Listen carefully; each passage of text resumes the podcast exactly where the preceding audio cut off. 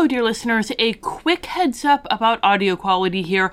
I don't know what we were drinking when we recorded the Dread Possibilities section, but it had the loudest ice cubes in the world. So every now and then you're going to hear some rattling going on. Sorry, we couldn't edit that out.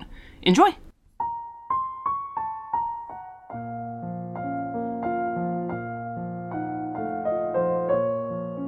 The Wonderful World of Dark Lords. Attached notes Hades Town. During my time in Olympus, I caught sight of a ferry coming to the shore. A handful of scrawny, underfed indigents ran up to board it, each clutching two coins in their hands. The ferryman took their coins one by one, allowing them to file onto the boat, but shoved one man out with a sneer, tossing what must have been counterfeit coins into the water. Then he pushed off the coast and oared out to sea, vanishing into the mists. Curious, I asked the weeping man who had been cast aside about where the ferry was headed. The tale he told me was a strange one, but stirred memories of legends I had heard in other domains. A caravan in Har'Akir, a dark carriage in Barovia, a train in Zherisia, all were bound for the mists, and through them, for Hades Town, an underground city where work was plentiful for the hungry and desperate. In exchange for a meal, the man told me countless stories he had heard about it. Everybody dressed in clothes so fine, pockets weighted down, but admitted he could not verify them, as no one who has traveled to Hades Town has ever returned.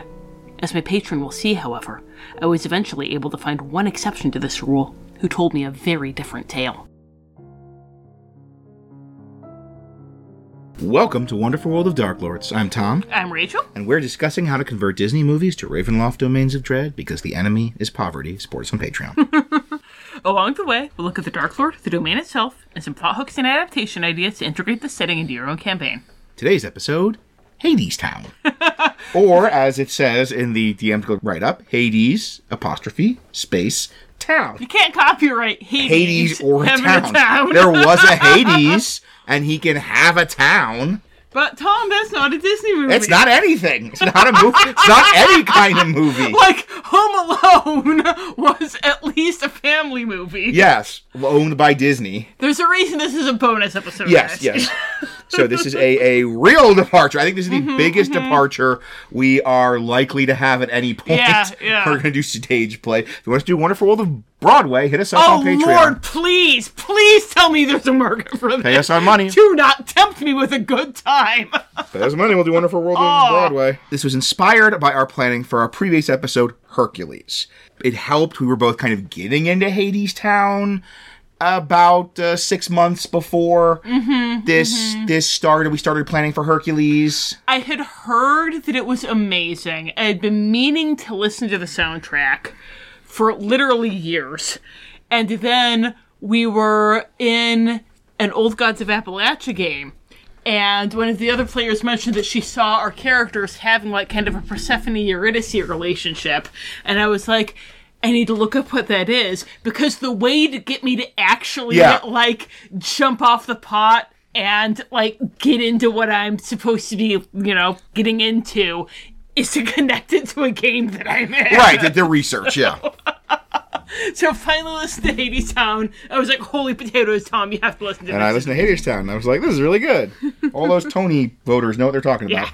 So we were we were getting into it around the same time as we were like doing the prep in the same like six month period. We were doing the prep for our Hercules episode, which you should listen to. It's great. Mm-hmm. And originally we were talking about we were, we were planning the outline, and Rachel originally like, "Oh, we should have a sidebar where we're like, you should you could also really easily do Hades Town." That, that that like writes itself, and they're like, you know what? That does write itself. does write It does itself. write itself.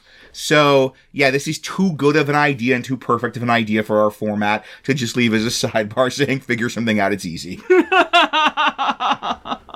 so we decided we would we would follow up Hercules with a very unique bonus episode.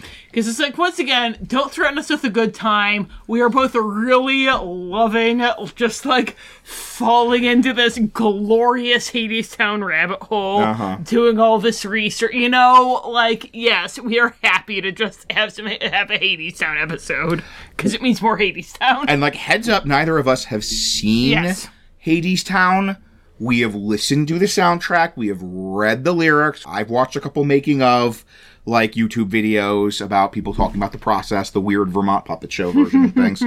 And we I've watched the bootlegs on YouTube. Yes, I've watched a couple of scenes, musical numbers bootlegged on YouTube. I've watched the whole thing, and the main one that is on there, man, that person has a huge crush on Amber Gray. It does not matter who Yeah, the main right. character of the song is. That camera's on Persephone.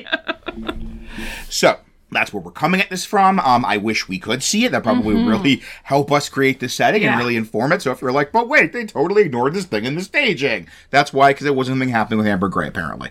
so, so just please like keep in mind our our understanding of Hades Town is basically like with the equivalent of we bought the soundtrack album and Yeah. listened to it. Like that's the that that's our best our best guess. if it is ever touring within two hours Yeah. of DC, we will go see Yeah. it. But so uh, if you have seen Hades Town and you're like, what about this thing from the staging? Please hit us up on social media. Like, let us know. do, yes. I want to know as much about Hades. Town as I can.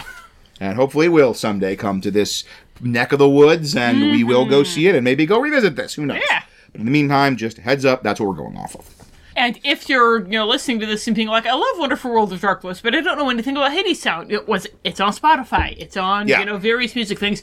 Go listen to it, read the Wikipedia synopsis, go listen to it. It's phenomenal. It's really good. I think you'll basically know everything that we know going Yeah, off of it. yeah, So yeah. So we looked at this as a sidebar, and we said this is another kind of iteration pop culture thing people of our generation are enjoying that has a Hades as a kind of mm-hmm, main mm-hmm. character. But we said, wow, this isn't just a fun coincidence of main characters of Greek mythology. This is also an iteration of Hades that makes a perfect Dark Lord. And let's talk about that in a section we like to call the Lord.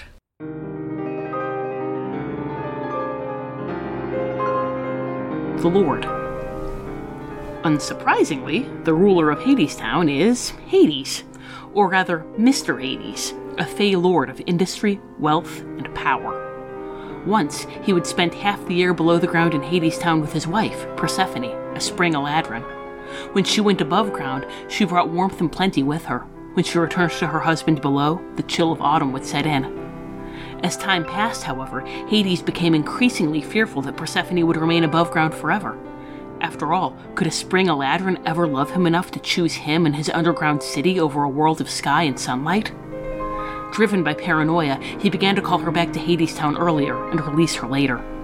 Today, the land above Hadestown enjoys perhaps three months of summer before the winter freezes it solid. This, of course, motivates the desperate and hungry people above ground, to say nothing of those in other domains, to seek out work in Hadestown. In exchange for their labor, Hades offers plentiful food and shelter to his children. However, their failure to return for so much as a visit, to say nothing of Persephone's reluctance to travel below, made me secretly happy for my informant that he could not pay the ferryman. So our Dark Lord for the episode, as is our Dark Lord for the previous episode, is Hades. but not just Hades. Our Dark Lord here is Mr. Hades. Mm-hmm. Because that is a really, I think, important qualifier. Yes! that he is for almost every character in the musical. He is always Mr. Hades. Mr. Hades. Mr. Hades is our Dark Lord. They probably know who Hades in general is. They might, if they clicked on this, know who Mr. Hades is specifically.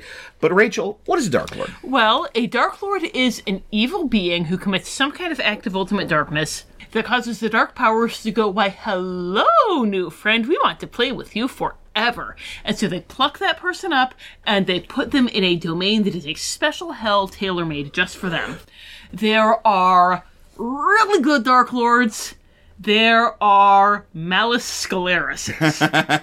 And We're gonna get into him later. Oh boy, I don't know who that is.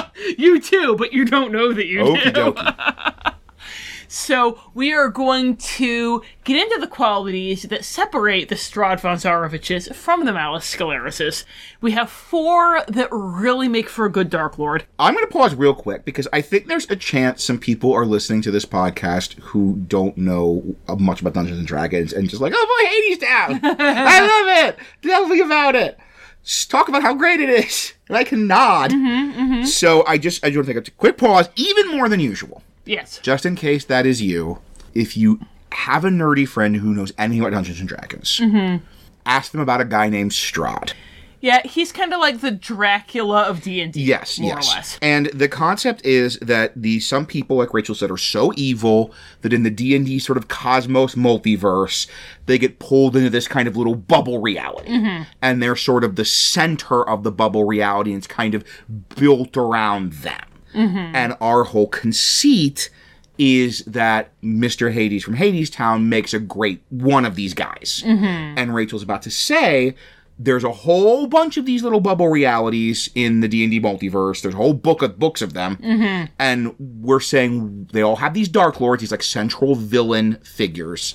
And we are going to talk a bit about what, as Rachel said, are four qualities that we think make the good ones from the guys I don't, I've never heard of, or have heard of, but whose name, who are so unmemorable that I don't remember their very silly name. His daddy was a Druid. Oh, yeah, that guy. That guy. Uh huh. Yeah, we're, we're Daddy. gonna we're gonna get into Yeah. him later. Yeah.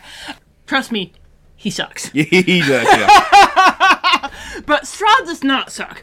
So Strahd is kind of the Dracula of D and D, and the first thing that he does that a good Dark Lord does, well, a well done Dark Lord, Uh-huh. an evil Dark Lord, just, just go with it. you know what I mean. gets them put into this bubble reality, is that act of ultimate darkness. And in Strahd's case, his younger brother was engaged to marry this woman named Tatiana, and Strahd wanted Tatiana for himself, and so he murdered his brother so that he could be with Tatiana. Mm-hmm. And that was his act of ultimate darkness. That's bad. Our second quality is what in the main Ravenloft source book, Van Richten's Guide to Ravenloft, they call the torment. Since we're a, usually a Disney podcast, Yeah. not in this case, we call it they got what they wanted, they lost what they had. Uh, basically, the idea that you know they kind of got everything that they thought they wanted, but it came with a horrible price that basically like nullified all of that. Mm-hmm, mm-hmm. So in Strahd's case, yes, you know he killed his brother. And he became a vampire, so his brother is out of the way. And he thought that part of why Tatiana didn't want to be with him was because he was too old for her. But now that he's a vampire, he has eternal youth, so that's not an issue. But when Tatiana found out that he had killed her fiance, she had no interest in being with Strahd, and this creepy vampire is coming after her, and so she ran away from him right off the edge of a cliff. and Fell off the edge of said cliff.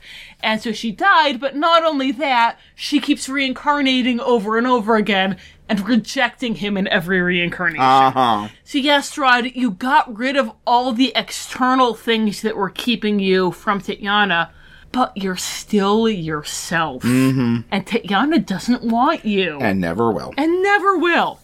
Our third quality of a good Dark Lord is that there there's an element of tragedy and relatability. They're not just evil for the sake of being evil. There's something about them that makes us wince in sympathy. And dear listeners, chances are you heard that and you winced in sympathy. Yeah, yeah, yeah. Because, you know, no matter how horrible an incel Strahd is, Uh-huh. The object of his affection does not want him and never will and will continue reincarnating and rejecting him for all eternity. That sucks. unrequited feelings like that's a good way to give a villain a mm-hmm. little stab of mm-hmm. sympathy because that just is such a horrible thing to imagine Yeah. and like lucky you if you've never had that happen personally cannot draw on personal experience most people can mm-hmm. i bet you can imagine how that would feel and how just much that would suck Yeah. so you're like you know you're a monster but like oof Oof, yeah. oof And then our fourth quality is the domain reflects the Dark Lord and their curse in some way. So the domain is that reality bubble that they get put into. And in Strahd's case, basically he got put into the D&D equivalent of Transylvania. yeah yeah, yeah. It's gothic vampire land. He is a gothic vampire. His domain is gothic vampire land. There's another domain that's like Egypt mummy land. That is not his domain. That does not reflect him. And also, the domain reflects his curse because, you know, he killed his brother, thus kind of condemning himself to loneliness by his own uh-huh. choice. And also, he's yearning for Tatiana and can never be with her. So, like, part of his curse is that loneliness of never being with her. And the domain is full of all these kind of like peasants who are never going to be an intellectual equal or never going to be any kind of like martial challenge for him. He is always going to be bored. He is always going to be lonely, not just in not having Tatiana, but in his life in general because his domain reflects that curse. So going through, I hope Real quick, actually, before we go through, Yes. so we've explained that for our listeners who are here for Hades Town and not for Ravenloft. But here, I think normally we can like say, right "Oh, you've already, Yes. you know, we're a Disney podcast. We've previewed. You've gone and watched the movie on Disney Plus because you're Disney fans." Yeah. There might be a lot of our listeners who aren't familiar Yes, with Hades yes. Town, so we should probably talk about that. in the previous episode, we could say, and I think it's a safe assumption, even to you all, maybe new people listening right now, you've all seen Disney's Hercules, or you can with Mm-hmm. Or very little least trouble. familiar with it. yeah. Whereas we cannot say you've all seen Hades Town because we haven't. haven't seen We Hades have not. Town, yeah. We're y'all, and we haven't seen Hades Town. The statistical vast majority of people listening to this have not seen Hades Town. yeah. So, Hades Town is a musical. I believe the author is Anais Mitchell. Yes. Yes. Yay. uh, go me. So it is taking two sets of related Greek myths. It's most strongly based in the story of Orpheus and Eurydice. Orpheus tr- losing Eurydice to the underworld, trying to descend into the underworld to, to get her back. And then also Hades and Persephone, which are mm-hmm. characters in that or- Orpheus and Eurydice story, but this is kind of making them co protagonists. And in the Hades take on Hades and Persephone, as all of my fellow romance readers will know, there are a variety, the, a huge spectrum from non-con through dub-con, all the way up to fully consensual Hades and Persephone Con-con. romance. Con-con, Yeah. yes. This is that last one. Yes. Like, Hades saw Persephone, and they locked eyes and fell in love on the spot, and she willingly went down to Hades with him. Hmm.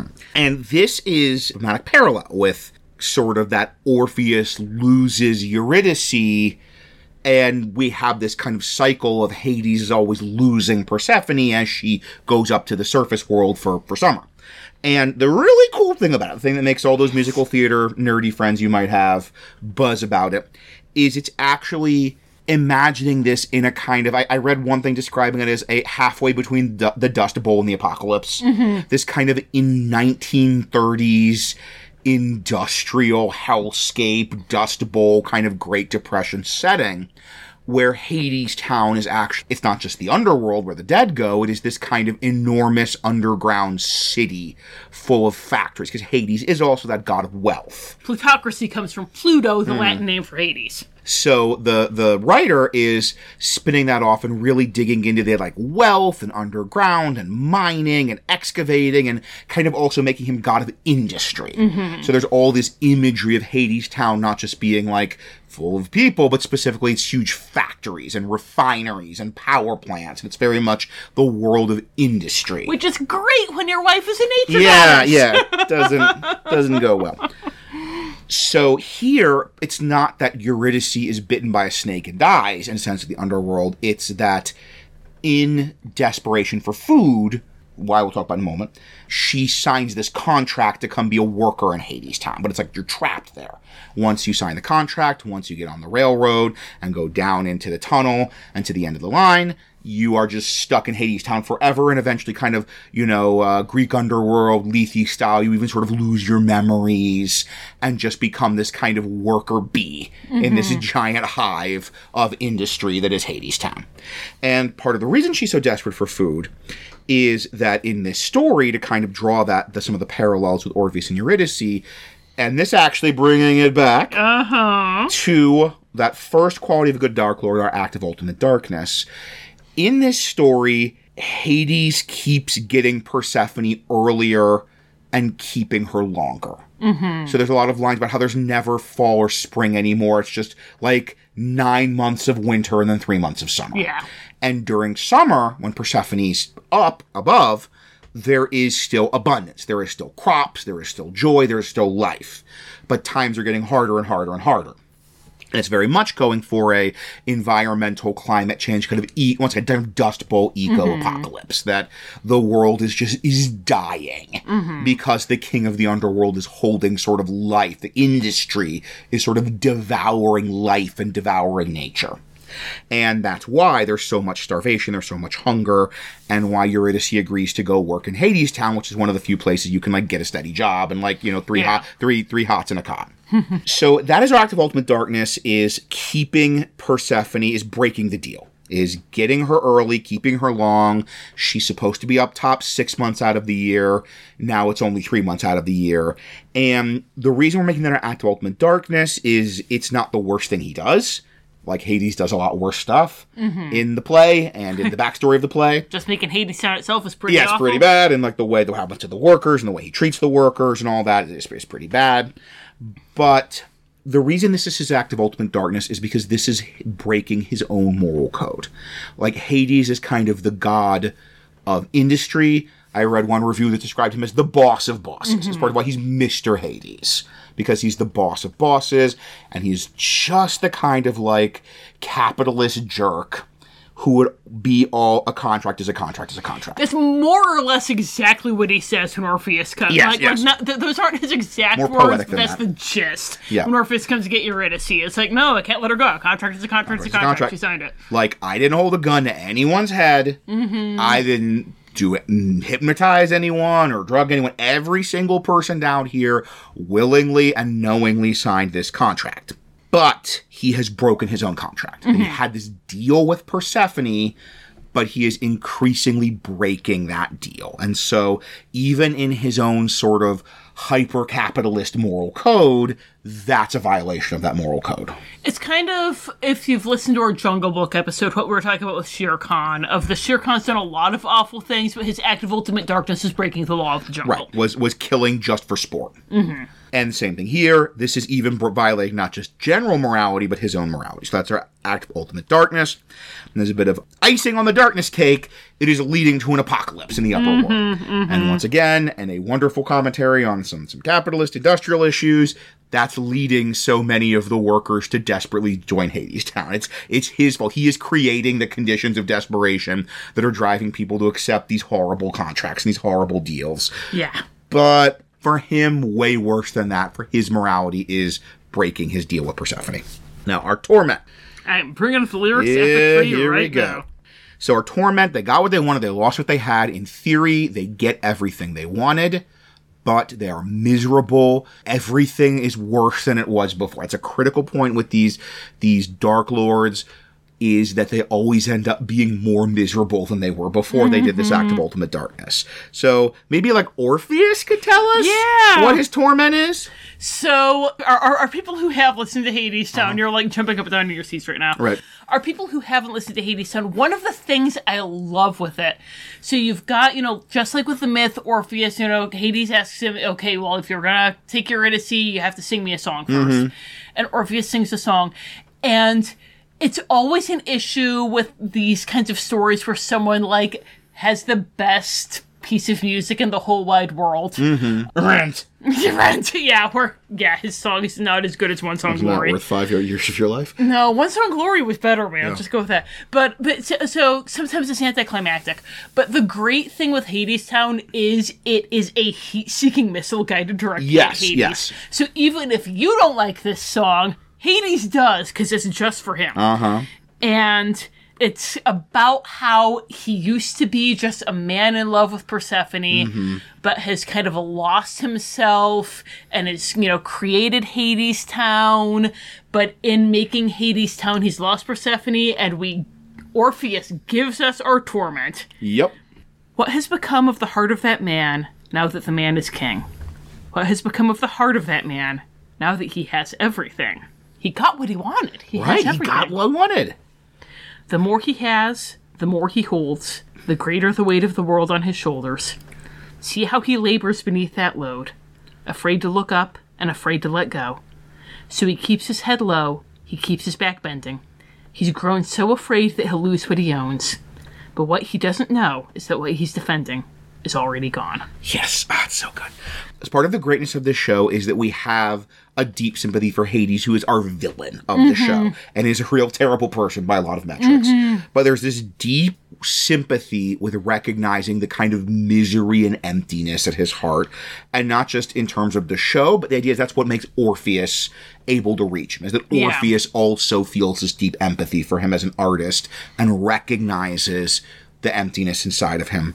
So he is jealous, and lonely, and paranoid. And when Persephone leaves, he's miserable. He misses her so much, And he's terrified she won't come back. He's terrified she won't come back. He's jealous. You know, and he has a line about he he pictures his lover in the arms of the sun, and the jealousy moves within him black and cold, and he's terrified she won't come back. So he's holding her tighter and tighter and tighter, and making her more and more miserable. Like No, holding her tighter will great. Yeah, that'll be great, right? That, that'll end well for everyone. and just causing her to pull away. So yes, technically she's in Hades town longer in the year, like 9 months out of the year instead of 6 months out of the year, but she doesn't like Hades town. She hates Hades town. so she's like more and more and more and more miserable and resentful and he is grabbing tight to her, but that's pushing her away at the same time. So he has what he wanted, which is Persephone around more, but he lost what he had, which is Persephone not hating him. yeah. That's so good. It's so Persephone, perfect. he's lost Persephone's love. Yes, yes, he has Persephone, but he's lost her love. Element of tragedy and relatability. That noise, those noises we were just making, right? and that that deep, tragic paradox of their relationship of this couple, where it's sort of like Persephone deeply loves him mm-hmm. in this version, but she hates Hades Town, and she was like willing to do what have to. That was like the compromise they came up mm-hmm. with, and he's breaking that compromise, but it's because he's so afraid and insecure and jealous and paranoid and they truly love each other. But i think we can all imagine that just flailing treadmill of the relationship is starting to fray so one of the parties is just getting clingier and clingier and clingier and mm-hmm. it's just making everything worse like these the actions hades is taking to hold persephone to him are what is driving her away and that is just deeply profoundly classically tragic And even just that she's so miserable in Hades Town that when she's there, all she does is drink. So he doesn't even have her real self. yeah yeah yeah Like, He doesn't even enjoy the time he has with her. Mm-hmm. And this goes beyond Persephone. This is the thing we're going to talk about a bit more. But the idea is this is sort of his fundamental dilemma of his whole approach to his kingdom. That he, he wants control because he's afraid. He's afraid of losing his wife. He's afraid of losing his kingdom. So he wants tighter and tighter control over those things.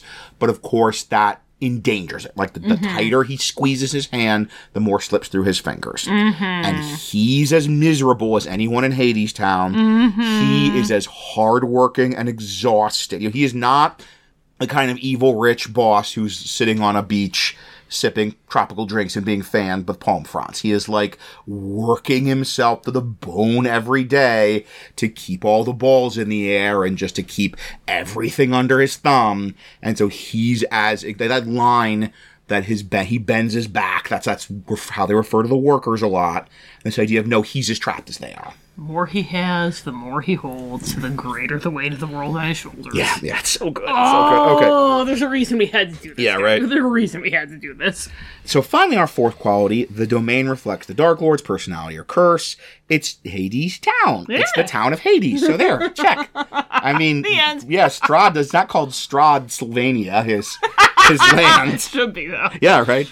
Yeah, the town symbolizes so it's good writing. Mm-hmm. So the external of Hades town is a reflection of his inner self. Yeah. And that's what all of these reality bubbles, which are called domains, that they all are supposed to be. These kind of reflections of the inner self of the Dark Lord. So this Stratosylvania is the reflection of the inner self of Strahd.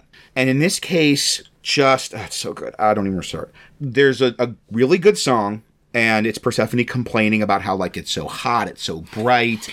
This was the one I, I started listening to Hades Town first, and this is this is chant one, and I got to chant one, and I was like, Tom, you have to listen to this. Don't right come now." out.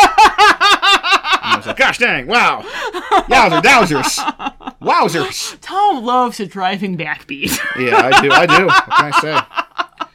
So he's built this like industrial hellscape, Persephone described as a neon necropolis, mm-hmm. and it's this kind of combination of like a coal mine and 1950s Detroit and like Times Square And I Las heard- Vegas. and Las Vegas. I heard someone describe it as. I didn't make the connection. It was Rachel made this connection that he sort of built this false simulacrum of like spring or summer. Like it's hot, it's bright, it's like this false parody of the upper world, but it's not. And Because Persephone comes and she says, in the coldest time of year, why is it so hot down here? In the darkest time of year, why is it so bright down here? Mm-hmm. And Hades says, oh, lover, you were gone so long. Lover, I was lonesome, and so I built this place. More poetically than that, obviously. Right, He's yeah. getting into all the ways he built it. He made this bright, warm place like spring, like Persephone. like the what, what she wants, he is missing her, Mm-hmm. and he wants to make this place that reminds him of her. and then maybe she'll be happier here now that it is bright and warm, like summer. But it's just making her miserable, and she hates it more and more every time she comes. Because, you know, who wouldn't want to go to Las Vegas instead of being in the sunlight? like, But so he has this false spring. There's a the line you're gonna hear again, mm-hmm. where it says everyone and everything in Hades Town I own. That he has this controlled. Excuse me. he's made this controlled society. He owns everything. He possesses everything. That that desire for control, that safety, and that fundamentally he has he has a line later. I keep saying that. I'm sorry, sorry. I know. I, the lyrics are so good, guys. There's, I know, I know. Dusty Purple always has on the bingo cards for the Uh-huh. episodes. It's so bad, you guys. Hades Town is the opposite. It's nonstop. We're gonna be. It's so good, so you guys. It's so okay, good. like I'm trying to say, if you're a listener of ours and you're thank you for joining us on this journey, and you have it, and you were so just good, like, oh, Hades. Town, I hear that's So good. good. Like maybe I'll listen. I'm sorry, this is not going to be easy to follow. Like, yeah, I'm sorry. It's this is not for you, really. so listen good. to the soundtrack. it's so good, guys. It's So- so, good. that he he's saying something about how like women are fickle and women's hearts are fickle and he's you know Orpheus is a singer and he's saying something about trading the music for like a new music and that's the music of machinery also we're gonna hear that line again mm-hmm. and fundamentally that's what he wants he wants this machine mm-hmm. because a machine is absolutely ordered absolutely controlled, absolutely predictable. A machine that's never going to push against him. He's going to have absolute control. And even the idea that in Hades Town, that's what he wants his people, his workers to be. He wants them to basically be cogs in a machine. Mm-hmm. So even like you go to Hades Town, you sign the contract, and yes, you have food, you have shelter, you have this material comfort, all your material needs are met, but you never stop working mm-hmm. and you kind of start, start to lose your memory and your identity. Eurydice, she forgets her own name, she forgets Orpheus's name, she forgets almost all of her life, except there was this person that loved her, and like that would go away in time. Like she would forget mm-hmm. that eventually, because fundamentally what he wants are like robots. Yeah. He wants people who exist to be cogs in the machine, and that is the perfect society for Hades. Mm-hmm. Is a giant machine of work. And that mm-hmm. work is just producing. Because and again going back to the domain reflected the dark lord in case we've lost the thread of that because he wants control Yes. and because his act of ultimate darkness stemmed from wanting to control persephone Mm-hmm. just it's all about control but at the same time even kind of like going back to what we're talking about with strahd he's miserable Yes. he's lonely he's even like there was you know there's there's a thing in the, the musical where he's kind of like to begin with he's seducing Eurydice and it's to make Persephone jealous. Mm. Yeah, he does- yeah. She means nothing to him. He says as much, but he never will be able to have a replacement for Mm-hmm. Persephone, even if he actively started looking for one, because they're just going to turn into worker bees on him. Yeah, yeah. Because that's what happens when you have ultimate control and you have robots. Is that's what they are? They're the, like. He's just he's, robots, Yeah. so oh, And- and yeah, if so he It's if- so good. if Persephone were to like, if he were able to get that kind of control over Persephone, then he wouldn't love her anymore. Mm-hmm. Like that's the thing is he loves her because of who she is, but who she is, he can't control who she is, and ah, it's, it's good. Okay, we're just gonna do this so forever. good. So okay, Oh, guys, So- uh, please, please listen to it, guys. so in the Dungeons and Dragons book, where it gave these these reality bubbles, these domains, these different Dark Lords, there would go through the Dark Lord. They'd say who the Dark Lord is. And that was our very very long wind up to that like one sentence fragment that's in the in the write up, and they go through a couple other things. And one is it says the, what are the basic stats they use. And uh, this was weird. There's not like God of the Underworld, Artificer. No, I picked the Winter Eladrin. Because it is a kind of very powerful, like fairy elf creature that is a kind of associated spirit of winter. They're associated with winter, so that's got a good connection to Hades right there. And they've got ice power, which also fits Hades. They have a power called Icy Rebuke, which fits Hades very well. Like if you attack them, they get. hell do you Who the you hell do you think you? They you, they can kind of do that and do actually do damage to you. And uh, with same thing, if you need to stat Persephone, I would do a Spring Eladrin for obvious reasons. And also with the Summer Eladrin, they're more like just straight joy, but the spring eladrins are the one where they're sort of like a euphoria, which was very much fitting Persephone. So like a lot of their like spells are magical effect about making making people feel this like euphoric joy, like almost like madness of joy, and But that they're living it up on top. living it up on top. There's dancing and hollering and having a great time. Other powers he has as domain lord. First, he has a lot of goons. Mm-hmm. He has a supernatural control over the people he owns, his workers, and this is not like a charm ability. This is just straight up dominate. This is straight up Yeah. he can he can just cast pretty much at will, dominate person, mm-hmm. command like things like that. That this he just orders them and they have to obey, and they don't get a saving throw mm-hmm. if they've signed this contract willingly, which is connected with our other thing. Once you sign the contract, anyone who willingly, knowingly signs a contract to come work for him in Hades Town is now under his control. They get no saving throw over his his command abilities. He's doing modify memory to remove anything not useful to him, any memory that does not make them a good worker, mm-hmm. and it's a wisdom saving throw. But the DC goes up. It's this idea of no, eventually you lose it, and if you have Yeah. a very strong will, like Eurydice, you hold on to it longer than some people. And there's some things you might be able to hold on to when other things are gone. But eventually, if you're there long enough, you're gonna forget everything about who you are. You'll look like that too someday. Yep. This generally is just, you know, for making them be worker bees, Mm-hmm. but if anyone does come into Hades Town, then he can also make them show what happens to trespassers who have Yep. no respect for property. A random group of people will just turn around and start beating the heck out of you if he commands it. if your best friend is in Hades Town and he commands it, your best friend will start beating Will the heck out beating the heck out of you. Also, to quote, we quoted Princess and the Frog once with uh, "Got the One Lost They Had," and another another quote we've come up a couple times. The real power in this world ain't magic; it's money, and he Buckets of is it. Titanically wealthy. He is the god of wealth. Mm-hmm. He is the god of industry. Whatever problem solving tool he needs that wealth could give him, he has access Mm-hmm. to. So just titanically, Olympically wealthy Literally. literally just just mountains of money he owns everything seems like he owns everything he owns everything everyone works for him he just sits on giant dragons hordes of wealth King of Silver, King of Gold. Yep.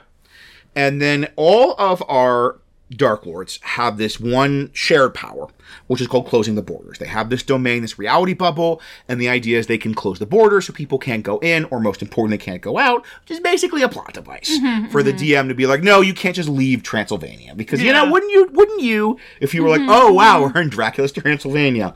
When does the train arrive to take us out of this horrible place? Why don't they just leave the haunted house? And the answer is they supernaturally can't. Yeah.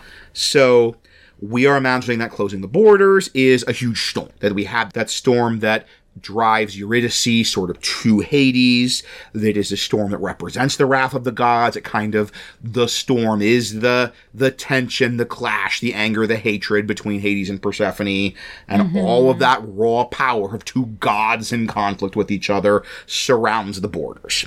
He also has a kind of a sub border thing, which is Hades Town.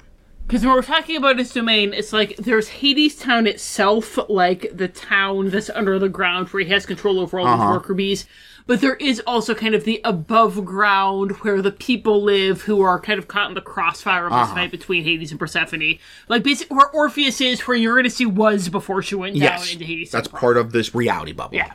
So for for that like for that wider domain that's everything. Right. Mm-hmm. It's the storm is closing the borders. For for Hades Town itself, there's It's it's there's the only way in is this train when he controls the train and he controls Mm-hmm. the gates. Like if he shuts the gates, There's no way in, and the only way on the train is a ticket. So you have to get a ticket. You have to buy a ticket or get a ticket from him or someone working for him or sign a contract to get a ticket. That's the only way to get on the train. The train's the only way into Hades Town under the ground. However, there is a back way he can't control. This is what Orpheus does, right? This is the mythology. walking, Jack. Yeah, this is there is this very the series of tunnels you can go. It's very long. It's very dangerous. There's no map. There's no compass. You just sort of need to follow the thread through this labyrinth. But he can't close that, mm-hmm. and that's important because it represents the lack of control. Yeah. and he knows it. Like he knows people can get in and he can't stop them, and that is a huge itch in his brain mm-hmm. that he can he can he can put as many guards, he can put as many monsters as he wants, as many Cerebuses as he wants, mm-hmm. but fundamentally he can't completely lock his Hades town as like a closed circle mm-hmm. that only he has the keys to. Well, by the way, you, I heard I said guards, I said monsters, I said labyrinth. I hope you're hearing our D and D listeners. Fantastic dungeon. Like, this Yes. is this is the dungeon portion of our program. Mm-hmm, this is mm-hmm. the dungeon, the literal dungeon dive, mm-hmm. and it even is your classic. They enter and they have to get to the bottom level. That's Yeah. where the boss fight is. Well, we'll get into this more later, but Mm-hmm. it's the whole like obviously, you know, when Orpheus is singing the song to to Hades to try and convince him to let Eurydice go, that's going to be a social encounter. But you can absolutely have this be this combat test. Yeah, right. journey. into is everywhere. Uh-huh. Cerebi. However, he can't stop people from getting in, but like in the mythology, you can only leave with his permission.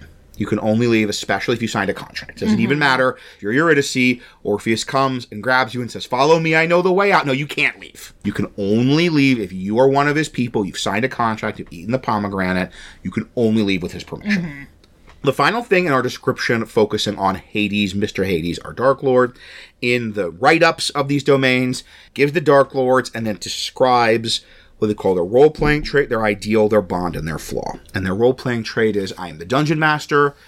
What is a little clue that'll help me role play this character interacting with my PCs? The ideal is the principle that guides them.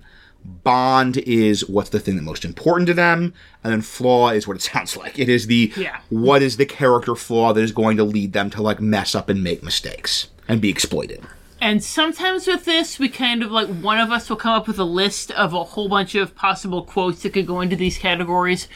Other times we have a case like with Nightmare Before Christmas, where like every line, Jack Skellington says Yeah, yeah. he's feeling at all times, and there are just way too many quotes.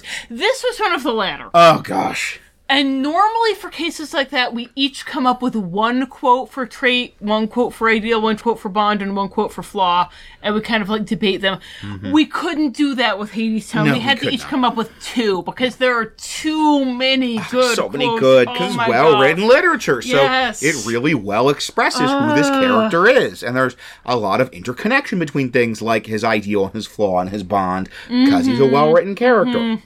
So we'll start with the role playing trait, which once again is sort of if I'm a dungeon master, my PCs have taken the, the dungeon to Hades Town, they're coming face to face with Mr. Hades. What quote is going to guide me in role playing him? And I had two things here. And my two things, if, if you're okay if I just jump in and start, yeah. my two things are based on the fact that there's kind of two modes Hades could take. Mm-hmm. And I know which one I'm leaning toward in terms of interacting with, with player characters, with the players. But here's my quotes I have. Who the hell do you think Hmm. you are? Who the hell you think you're talking to? Nice. And that is like coming on strong. Don't give me any any any nonsense, any guff. I actually, if, if I could, if I could pick, back, I have I have one that's in a very similar mode, which is and from the same song. Uh-huh. Um, you're not from around here, son. Don't know who the hell you are, but I can tell you don't belong. Ooh, that's a good one. That is a good one, yeah.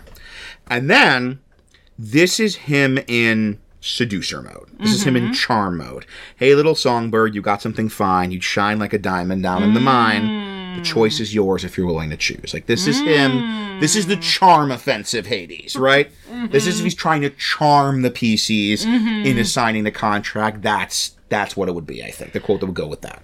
I uh, once again same song. Yeah, yeah, yeah. But, but I had a different tack on it, which is uh, kind of like the not so much what the trait he's presenting is, as kind of what his actual trait is, which Uh-huh. is kind of just the. You know, he's the boss of all bosses, Uh-huh. and he's awesome, and he is, as they say in TV tropes, a magnificent. But Uh-huh. he's also kind of a harried pencil pusher. Uh huh. So I had, I'm a busy man and I can't stay long. I got clients to call. I got orders to fill. I got walls to build. I got riots to quell, and they're giving me hell back in. Oh, this is so hard. I Uh, know, right? We got Ugh. three more of these things to do. All right. My impulse Mm-hmm. is the like aggressive yeah, mine too. because I think players being players, they're gonna be like jerks. Mm-hmm, they're gonna be like, "Hey, you, you can't tell us what to do. We're Yeah. lost." Da, da, da." Mm-hmm. Um, they're rude or like, "Yeah, Hades Town, you just stupid." Yeah, um, yeah. And so I think he's they're gonna much more. Even if he's being like charming at first, the, the immediate trigger of of the who the hell do you think you are? Yeah. So, ah, okay. Who the hell do you think you are? Who the hell you think you're talking to? Versus, you're not from around here, son. Don't know who the hell you are, but I can tell you don't belong. What do you think? I, I love who the hell do Mm-hmm. you think you are, and that's that's one that when we're talking about Hades, we quote that a lot. When Yeah. We're talking about his personality, which you know really makes me lean toward that from the trait. But I oh, I do love the don't know who the hell you are, but I can tell you don't belong. It's the kind of like it's not just the aggressive mode; it's also the Right. possessiveness. Yeah. This is my place. Okay, uh, yeah, yeah, yeah, So, so, uh, what's what's the first line again? I'm writing it down here for Um, You're not from around here, son. Don't know who the hell you are, but I can tell you don't belong. All right, so that is our that is our role playing trait. Okay, ideal. Mm-hmm. feel like you're gonna giggle because you have some some things in common. Mm-hmm. So I've got I've kind of two same basic idea, same basic thing that's guiding his actions, but it's two different spins. Mm-hmm. And one is the focusing on Persephone. And that's the when he's arguing Persephone. He's like, Persephone, you don't like what I'm doing. I'll give my love to someone else. I'll find someone else, someone who could love these walls and hold her close and keep her safe and think of them as my embrace. Because once again, that's his pitch, right? Yeah. That's that's his version of this story. Everything. I'd love to have the quote, "The I love her. Everything I do, I do for the love of." I have I have Yeah. that as a possibility for Bond. yeah, yeah, Yeah. But I love that the whole thing. Spoiler. that's that's his pitch is his his if he were defending himself he would say my walls are safety they are security that's what i'm doing that's what i'm giving persephone that's what i'm giving to the people of hades town to my you know my children i'm giving them safety i'm giving them security and that mm-hmm. means i have to be hard sometimes i have to be a tyrant but it's mm-hmm. for their own good mm-hmm. that these walls, these they hold her close and keep her safe and think of them as my embrace. And even he calls them my children. He would say, Yeah, you know, they are my children and I am taking care of them. yeah, yeah, that's good. That's good. And my other one is the give them a piece, they'll take it all. Show them a crack and they'll tear down the wall, lend them an ear, and the kingdom will fall. I had that as a possibility for Flaw. Yes, I could see that. Because it's the whole, it's the rigidity. Yeah, It's the- yeah, I yeah. can't give even an inch Yeah. because if I if I give a piece, they'll take it all. Right, and and I picked ideal because once again I think that would how he would explain it. He would say, "This is why I have to be the way I am Mm-hmm. Yeah, because otherwise yeah. everything will fall apart." Like, Yeah, if I if I give them an inch, everything will collapse. Mm-hmm. yeah, that's good. That's good. What do you got? I had for ideal. I had the young man. You can strum your lyre. I have strummed the world in wire. sir. Young man, you can sing your ditty. I can talk to the electric city. And like, I, I had to put an That's accent so to the electric city, but it was really for the I have strung the world in wire. Yeah. They're like, this is this is what I have done. I have strung the. You can strum your lyre. You can have your music, but I have strung the world in wire. I have made the world safe. I have made the world contained Mm-hmm. I've given it power yeah. and luxury, and, and control and order. it's really good. And then the other one, and you you have to have this somewhere because it's it's it, now I sing a different song Yes. when I can depend upon a simple tune, a steady beat, the music. That's my flaw. Mm, That is that is actually yes, that is that is my flaw, and that is I think my best can my my strongest candidate for flaw is that Mm-hmm. one. Be- I I had it I had it for ideal because that you know it's Yeah. what he can depend upon. It's, Yeah. it's the thing that he wants. Ah, it's so hard. I love I love that one of your ideals is my flaw, one Right. of my ideals is your Which, flaw. once Just- again, gets good writing, like a, a consistent characterization. So I think let's let's put a pin in that for Right, now okay. because I, Ah. feel like, I feel like we that, that means we got to use both those quotes. We're just gonna Yeah. decide where we're gonna put them. Okay, so, So- then Bond. Mm-hmm. Everything and everyone in Hades Town I own, Yeah, but I only buy what others choose to sell. Mm-hmm. That's that. You got that? I have that. Yeah. Okay. I, I, was I was debating between Bond and Flaw, but I put it Yeah, in Bond. Yeah. because that once again is his the, the, this is why it matters this is why hades this is the most important thing outside of myself is the hades town which i possess Yes. and even has the sort of his version of morality of i only buy what others choose to sell Yes. Like everyone here has signed a contract has mm-hmm, agreed to mm-hmm. work for me and that is what matters Yeah.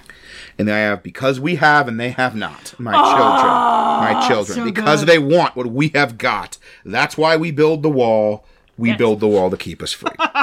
So good. and I love this is a hundred percent my take on the character anyway. This is a hundred percent what he believes. Mm-hmm. Like he is not putting on a bit for the mm-hmm. workers. Mm-hmm. He believes the wall keeps us free. Yeah, I, I would almost say that more is ideal for that for that reason. Yeah. Yeah, no, I- it's true. yeah. Yeah. My my other Bond was love for everything I do. I do it for the love. It's really good. Everything I do, I do it for the love of you. I, I do think I do think everything and everyone in Hades Town I own because in his heart of hearts that includes Persephone. Yes, exactly. Like he, exactly. he believes he believes that he owns her. She's in Hades Town. He's in Hades Town. and he wants her in hate to not be not in Hades Mm-hmm. Town because she's in Hades Town. He owns her. I, I also considered it for flaw because he I'm cool with that for Bond then. Yes, yeah, sure- yeah, okay. Because it's tricky because we like obviously the most important thing is Persephone, yes, but all of his everything is connected with his attitudes for Persephone, like his Mm-hmm. attitude toward everything in Hades Town, and everyone in Hades Town is wrapped up in his psychodrama with his wife. yeah, yeah. Actually, I have gonna I'm gonna throw a new contender into the ring because I did have a positive for for flaw. You know, Mm-hmm. there was to give a piece, he'll take it all, show a crack that on the wall, etc. And the other thing I had for flaw, I considered for Bond, is Mm-hmm. something for Persephone. Um, if you want to hold a woman, son, hang a chain around her throat made of many carat gold. Shackle her from wrist to wrist with sterling silver bracelets. I that is a flaw. Too. Yeah, I have that a flaw too. Yeah. Because I, I feel like that's also his bond, that it's his bond to Persephone. It's his bond to Yeah. his wealth. Yeah, okay, I like that. Okay. Yeah. Yeah. And that that kind of especially with the understanding that that's kind of his attitude toward all of his people too. Yeah, yeah. That he's also kind of giving them the chains of gold. Mm-hmm. That yeah, he is. Yeah, Yeah, he like, totally is. he's giving them. Con- there even is a thing about like when per- Eurydice is thinking over to Hades Town. She's like, "Oh, Hades Town. Everyone wears nice clothes. Everyone eats good food. Everyone like." And that's his thing. Is that got sort of the chains of the gold chains of gold? silver. yeah. Yeah. Oh, I that like like that. the, Yeah. the shackle oh, I didn't think about that. hang a chain around her throat made of many carat gold, and then he's Mm-hmm. got like they're in chains, but the chains are like secure. They're not on luxury, but they're security and Mm-hmm. Stability and material, you know, comfort. Mm-hmm. If not luxury, then at least comfort. Yeah, yeah, okay. So, Bond, Okay, okay, cool. So we have left the uh the ideal and the flaw. the ideal and the flaw. And it's either going to be the simple tune, steady beat, music of machinery, give them a piece, they'll take it all, or everything and everyone in Hades Town I own. Those are our. Okay, yeah, I had is this so hard? I had flaw. Sunai 2 was left behind, turned on one too many times. Now I sing a different song, one I can depend upon. Simple tune, steady beat, the music of machinery. Mm-hmm. Because he's specifically kind of grounding it in that whole his his jealousy and his insecurity, and I was turned upon, and you know, your girl left you. You got to understand what I'm feeling. And so for me, it's that whole this is this is even kind of saying this is coming out of that. Right, that even he's saying that Yeah. this is like a reaction. Yeah. Yeah, I can see that. That I was left behind. Like my Yeah. wife, she left me So want it's that insecurity. Yeah. like, yeah. control. Yeah, I can see that. Yeah. Okay, so you're Yeah. cool with- I'm cool with that. It's a flaw. All right, Yeah. so ideal. Oh my god. Every, give them a piece, take it all. Everything and everyone in Hades Town I own. For his ideal, what is the principle that guides him to make the decisions he makes? If I am a dungeon master, Also thrown out for ideal. Yes. I, I also have the young man you can strum your lyre. I've strung the world. oh yeah, it's that, oh, it's so good. Yeah. What is like I'm I'm the dungeon got, give them a piece, they'll take it because that's their rigidity. That's, Yeah, yeah, if you're if you're a dungeon master and you're saying, you know, is this pitch going to work on Hades? No, because if you give them a piece, they'll They'll take take- it. yeah. yeah. Mm-hmm. Or that'll be his response. If, if they come in, the, the players come in and they say, like, we're trying to convince him. We'll talk about this more in a minute. Like, like Mm-hmm. they might come in and try and convince him to to be nicer, to lift the burden, to be kinder, to be better to his workers, or even better to Persephone, to like to, to let her go at the right time, let her go early. That's going to be the principle that guides his response. Is going to be the give them a piece and they'll take it all. Mm-hmm. Like, well, if I let her go early, she's gonna she's never come back. yeah, yeah. So yeah, I that's that's that's the most useful for the GM. Yeah, Absolutely, yeah. yeah. If I get them form a union, they're gonna like the whole thing's gonna collapse. I hate that we're not doing everything and everyone in Hades I'll make it a power, own. Exactly, that's going to be the thing for turning everyone into worker bees. I'll make so, it a it'll be in the write up. It's getting in there.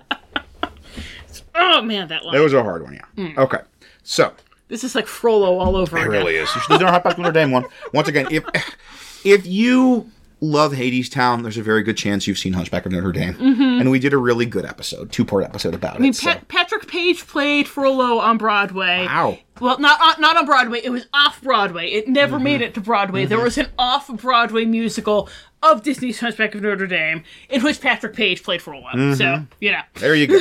so you should listen to that. That's really good. yeah. That is our frankly exhaustive analysis, though we could honestly talk we could Oh, yeah. talk much more about my that gosh. character of our Dark Lord Mr. Hades. Mm-hmm. But it is also worth talking about the town that is his, that is possessed by him, that is got the apo- S apostrophe possessive of Mr. Hades, and talk about how we are imagining having Hades Town as a place you have Dungeons and Dragons adventures in a section we like to call. Way down Hades Town, way down under the ground. I'm sorry, No, it's not what we call it. the land.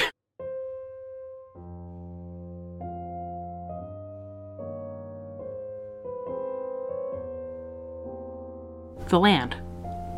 Although it may have been possible for me to travel to Hades Town, and I certainly could have taken a mist way to the land above it, I doubted my patron would approve of me abandoning my itinerary to gallivant about on a side project. Therefore, while these tales intrigued me, I resigned myself to gathering information within Olympus. Luckily, I was able to find a woman named Alcestis, one of the few who had taken the ticket to Hades Town but returned to tell the tale. Apparently, her husband Admetus had foolishly agreed to travel to Hades Town, but fearing the tales she had heard of it, she stole his ticket and went there in his stead. Unfortunately for her husband, but fortunately for her, Mr. Hades had written up the contract for Admetus and Admetus alone, and refused to accept the signature of a thief with no respect for his laws. However, Alcestis had gotten a glimpse of Hades Town and could help me sift reality from rumor. The people of Hades Town, she told me, did have all of their material needs taken care of, but nothing more. She described a town of people moving in perfect unison, every swing of their hammers timed together like a dance, every step as synchronized as a Falkovnian military drill. They never laughed or spoke or even looked at one another, but worked as silently and efficiently as a hive of insects.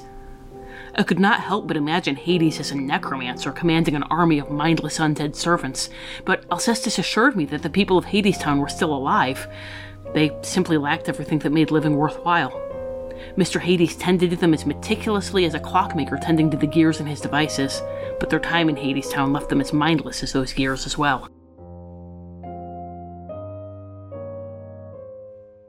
So, the land of Hadestown, the domain of Hadestown, and we've got a bit of a Barovia situation here.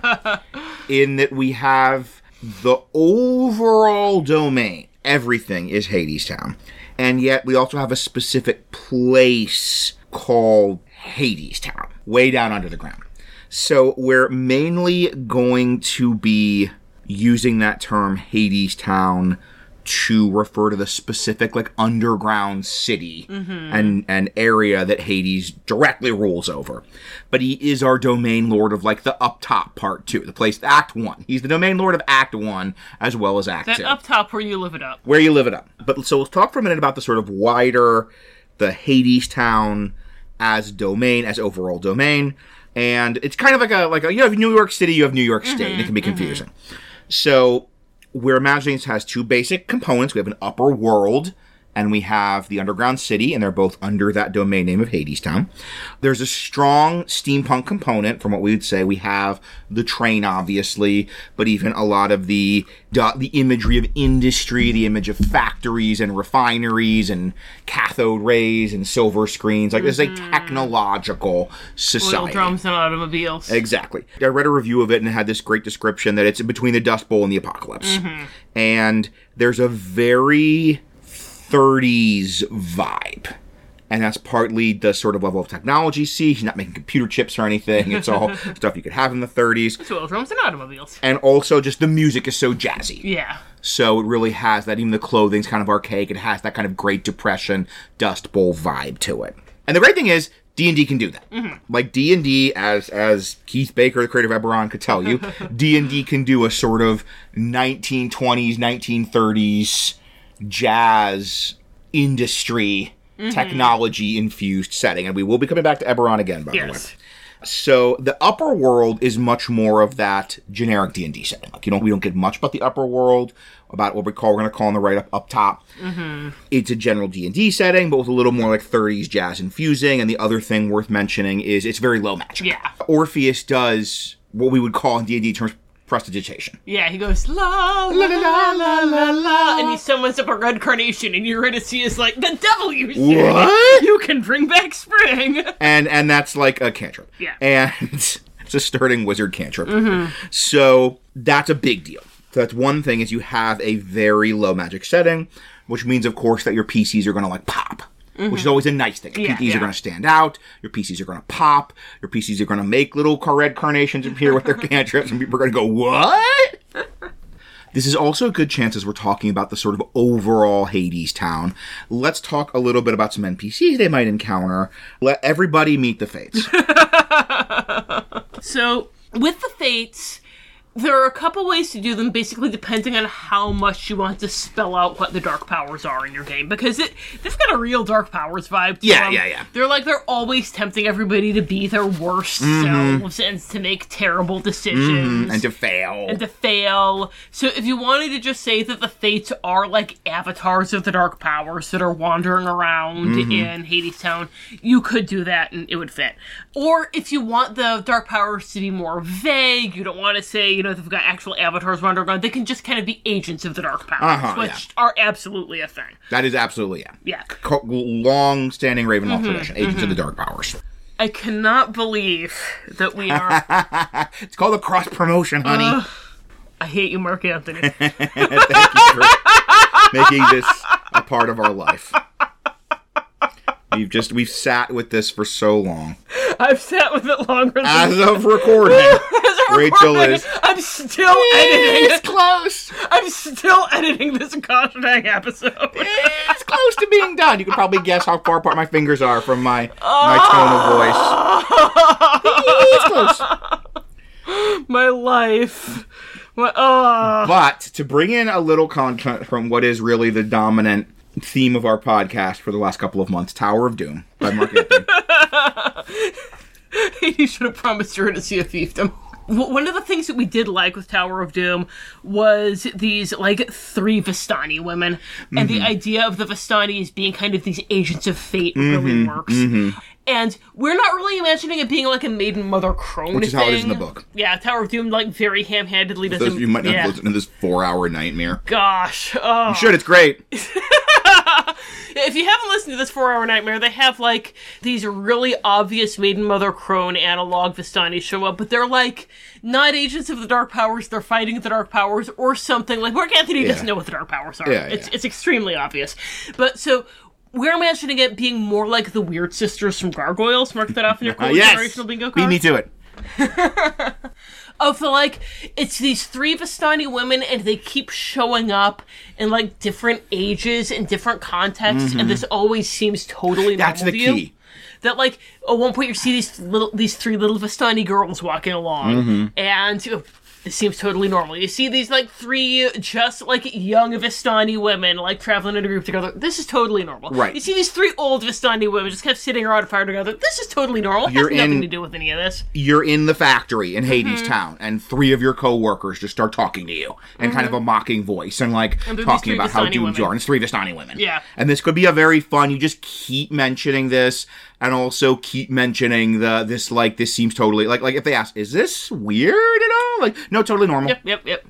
And you could even take something from, uh, like once again, from the Weird Sisters and Gargoyles. Of the with the Weird Sisters, one of them was blonde, one had white hair, and one had mm-hmm. black hair. And it was just no matter how they showed up, they mm-hmm. could be little girls, they could be young women, they could be old women or old gargoyles, mm-hmm. but they always had one was blonde, one had black hair, and one had white hair. And you could do something similar with the Visani that they've got some distinguishing features. Right, yeah. Every time. we watched the episode with our kids and they were like, "Oh, it's them again!" Oh, like it, it, it totally worked for the, having that visual pop of these three girls, women, gargoyles, whatever that always have this the three the same three hair colors. Mm-hmm. And you might have already had the dark powers as part of your game, especially if you're doing something more with the older, like 2E or 3E material, where you have like dark powers checks and you have that temptation.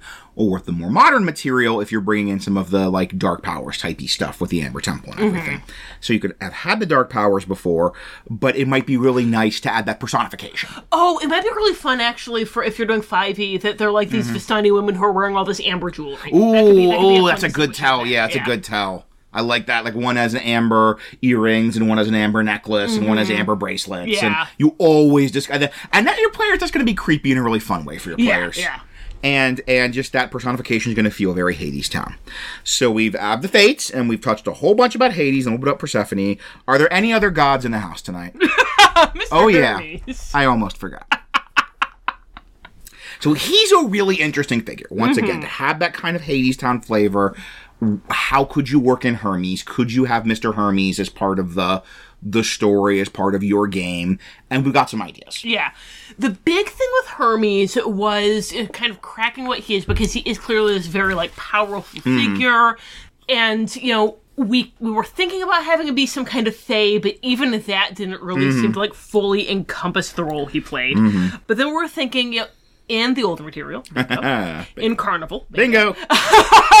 Bingo for somebody, I hope. we had Isolde being like an actual angel that was Mm-hmm. in Ravenloft.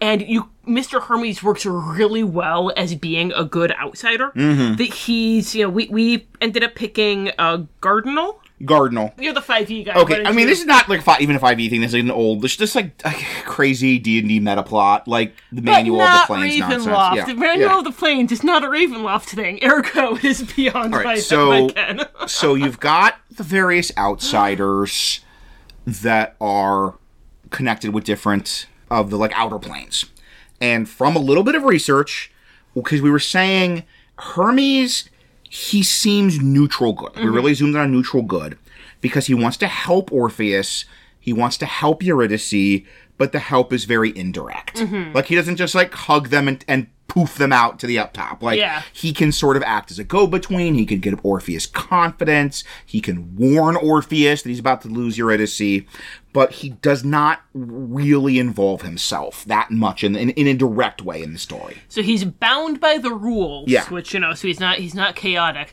but also he like even though a contract is a contract is a mm. contract is a contract, he's still trying to help Orpheus get in there to save Eurydice. So neutral good seems like a really good fit. And even like narrator, Neutral Good's a very narrator mm-hmm. kind of vibe. Yeah, yeah. And he's kind of outsider really fit because he's like kind of half in, half out.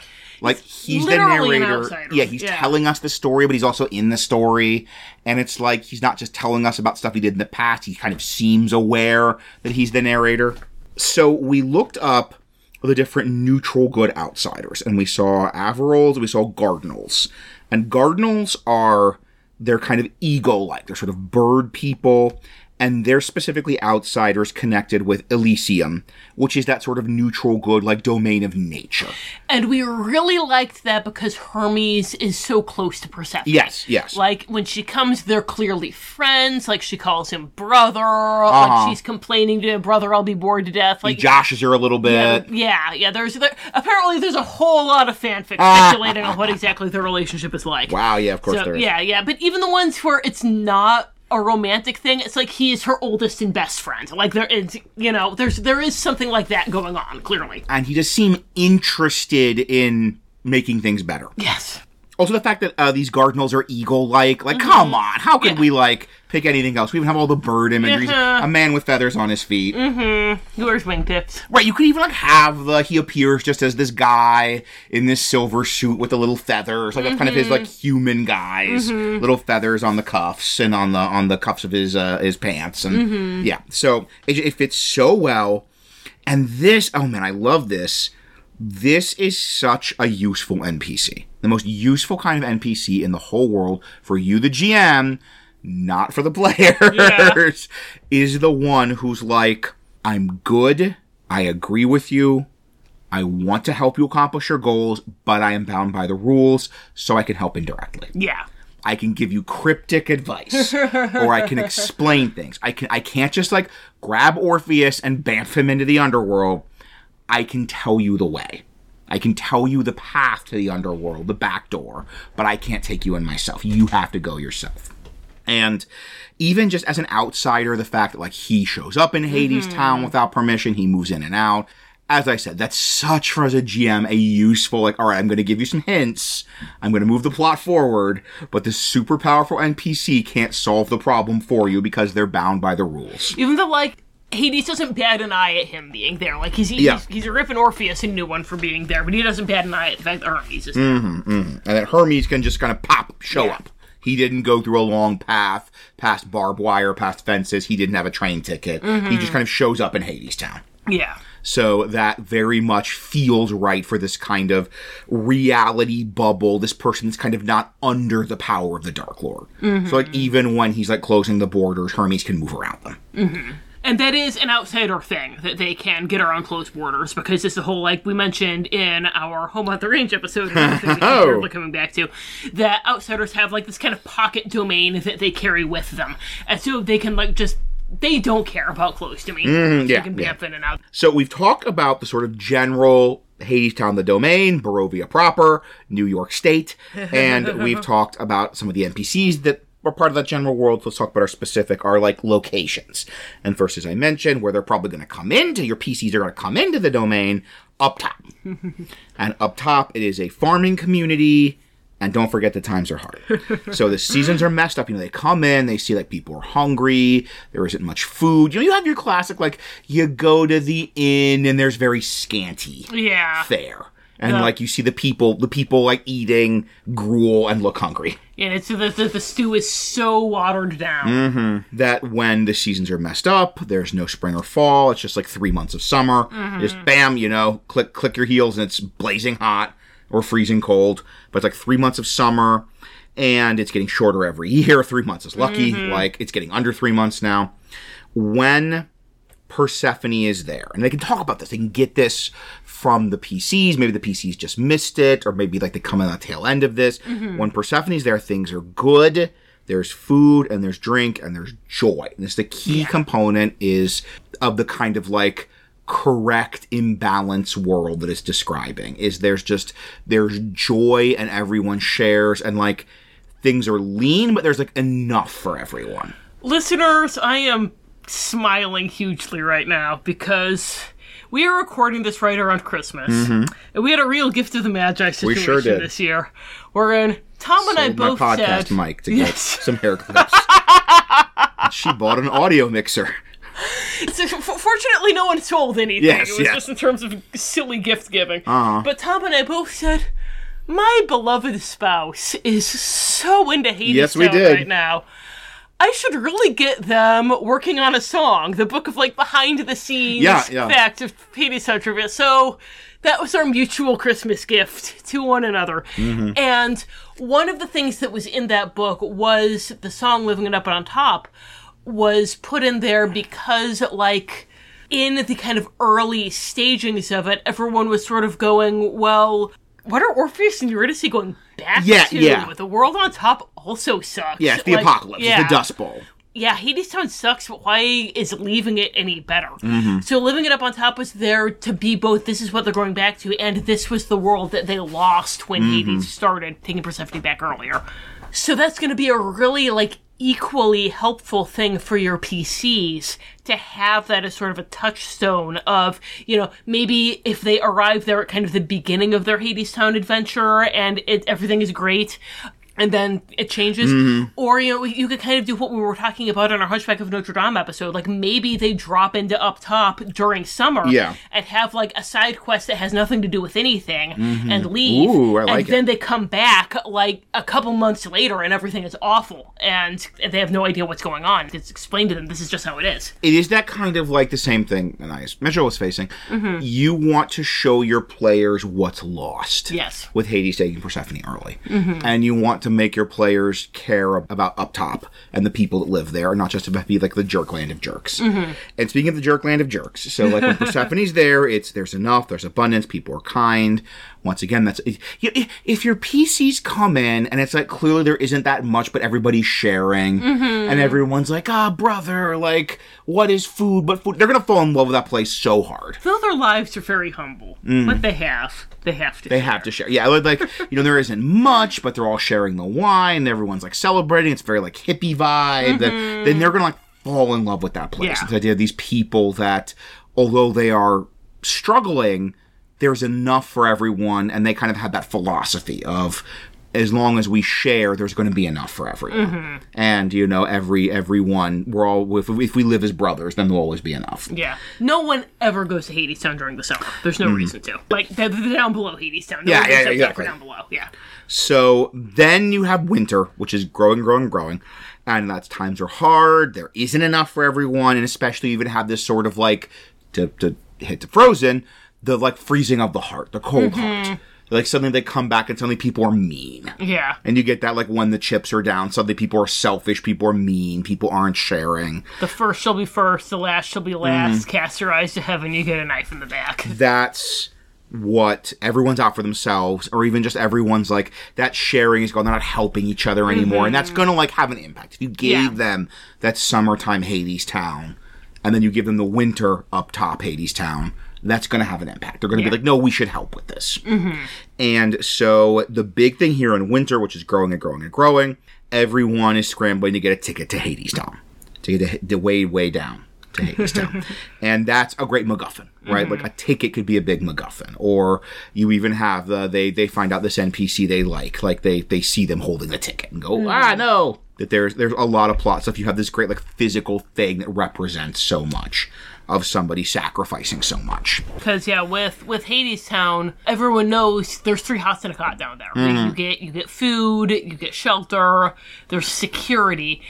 They know that no one who goes there ever comes back, but maybe it's because it's so great Yeah. down there. So no one knows how bad it is. Otherwise, no one would ever go. Yeah, speaking of that book that gave us a gift of the Magi gift esque gift situation, uh, it's the whole. There is that line in Way Down Hades Town where it's like everybody's you know got fancy clothes and everybody's got like fancy food, and so maybe they've got this idea that things are better than they are. Yeah, because you when we actually see it, nobody has fans. We don't Yeah. see their food, but everyone's in overalls. Yeah, at least according to YouTube. yeah. And we don't have pers- from personal experience. And it was it was a YouTube of someone getting a perfectly legal recording Yeah. of Broadway staging. So So then you could even have, if you really want to hit the like capitalism metaphor, that like people believe, they hear people say, "Oh, I'll go to Hades Town and I'll like pay my dues and get a big house and like get a mm-hmm. get a get nice clothes and I'll just like I'll, I'll work hard and believe in myself and, and Yeah. climb the ladder and right." You could really play into that like, and once again, if uh. your players have a particular cynical mindset, they're like, "Oh, honey, like." No, we have to stop this. This is the greatest. this is the greatest tragedy we can imagine. It's this like sweet NPC we like who believe they're going to go to Hades Town. They're going to work hard and climb the ladder. pull themselves up by their bootstraps. Yeah, and you might even legitimately have. I know this was a thing Rachel read about with like some of the backstory people came up with with their characters for Hades Town. You might even have the whole people sending money back, mm-hmm. and that could be a thing, right? They do get paid. Like, was a job in Hades Town, Yeah. and it is a hellscape. But you could even have like, oh, you know, you come back to you come back to up top, and like the nice, you know, uh, barkeep's brother went to Hades Town while they were gone, the PCs were gone, and has like been sending back money. Mm-hmm. And like that's legitimately a thing you can do until you forget they exist, yeah which we'll get we've, we've touched on. Uh, it's not useful for economic Yeah. production to send money back to your your family Uh-huh. up top. That's just something. Yeah, they get money back for like the first month, and then Uh-huh, it dries yeah. up. And that's a great plot hook. That's what we'll talk about later. That's a good like plot hook they could follow. Is my brother went to Hades Town and was sending like really good money back for about a month, two months, but it stopped, and they're not answering my letters, and that's immediately like ding, ding, ding, ding, ding, plot. Yeah, yeah. So then we have the the big show, the, the, the thing we're really all here for, Uh huh. which we is basically segued into it already. Hades Town proper, the Neon Necropolis. Love Did you think so you'd much. be impressed? we love the show so much. It guys. is it is an industrial hellscape. It is mm-hmm. all underground. There may be like huge mines of Moria esque caverns, right? Like, but still, it's mm-hmm. under the ground. Just everything is controlled. Everything is walls and machines. Everything is work and then sleep. Like, if mark off Star Wars, you got that on your bingo card. If you saw the show Andor, which if you like Hades Town, there's a good chance you'll like Andor. if you can make it through the first five episodes.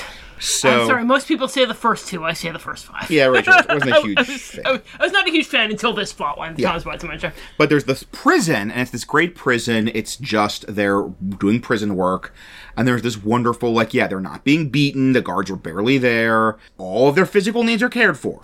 They have, you know, showers. They have rooms. There's no, like, physical danger. No limit on the food. No, unlimited, like, protein paste. Protein paste. You can have as much protein paste as you want. And they're even like, yeah, if you're sick, talk to us. You can have sick days. Like we don't we don't want people to spread diseases. We want Yeah. and we're not going to waste workers that are sick. We give them a couple days, send them to the clinic, and then they're back to work. But everyone is just a cog in a machine, and sort of that is The Hades line that Town. they have in there is we're cheaper than droids. Yes. All of your physical, uh, unlike up top, all of your physical needs are cared for. You know, absolutely. That is, uh, hey, Mr. Hades is completely, legitimately correct. That part of the contract. All of your physical needs are cared for. You have a bed. You have physical. You you don't have to worry about cold. You don't have to worry. You probably have health care. You definitely don't have to worry about cold. Why is it Yeah, so right. hot down here? But you don't have to worry about the cold. You have a soft bed to fall into every day. And you have all the food you can want. Your, ne- your belly's never empty. You're never like mm-hmm. growling with hunger. Your physical needs are all taken care of. But that is it. Mm-hmm. You have no other existence, no other relationships. You don't even have other identity after after long enough. You're cheaper than a droid. Yeah. You are, you exist to be a cog in a machine. And a good machinist, a good engineer, will take good care of their cogs, mm-hmm, right? Mm-hmm. You oil your cogs, you you know you sharpen them, you take you fix the, the broken ones, but that's all they are. Yeah. You're a cog in a machine. Which brings us to our one really interesting location in Hades Town, mm-hmm. and that is Our Lady of the Underground. And this is kind of a speakeasy that Persephone runs. So she runs this underground club. It's technically illegal. It's technically against the rules. We don't know how much Hades knows. Maybe he knows and doesn't care. Maybe he doesn't know. And that the line I keep coming back to is there's a crack in the wall, which was the original title of Hades Town. there's a crack in the wall. There's one thing in Hades Town that's not like your dorm room, the cafeteria, the showers, or your job. Mm-hmm. That's not the prison. And that is this bar, basically. And this is where our the fact that we have only seen the very very poorly filmed bootlegs tutorial. slime tutorials is coming back to haunt us because lady given your giant crush on Amber Gray. You could have filmed this scene better. This is her big breakout number. Um but it wasn't clear to us whether there's a literal crack in the wall Right. or whether it's kind of saying that like narcotics are this false escape. Mm-hmm. and that like you know she, she talks about having the moon on pay-per-view. Like is this actually like you get to go and look at the moon Yeah, if you yeah. pay money or is it like she has peep shows and it's like no this is this is your escape this kind of like seeing The the book we've referenced a couple times. I haven't it's, it's there, become an so- amusing become an amusing anecdote in our marriage. I the, there was a so the original title was a crack in the wall. And the original idea was there is a crack in the wall and she has one of those like you know, uh, Empire State Building like viewfinders, like you put a coin in, it's like binoculars, and you drop your coin in, and you can see the crack in the wall and you can see the stars. Mm. So that was the original, like that was sort of set up, and there were versions of it that had like that on the stage during Our Lady of the Underground. Um, but it was too obvious and literal.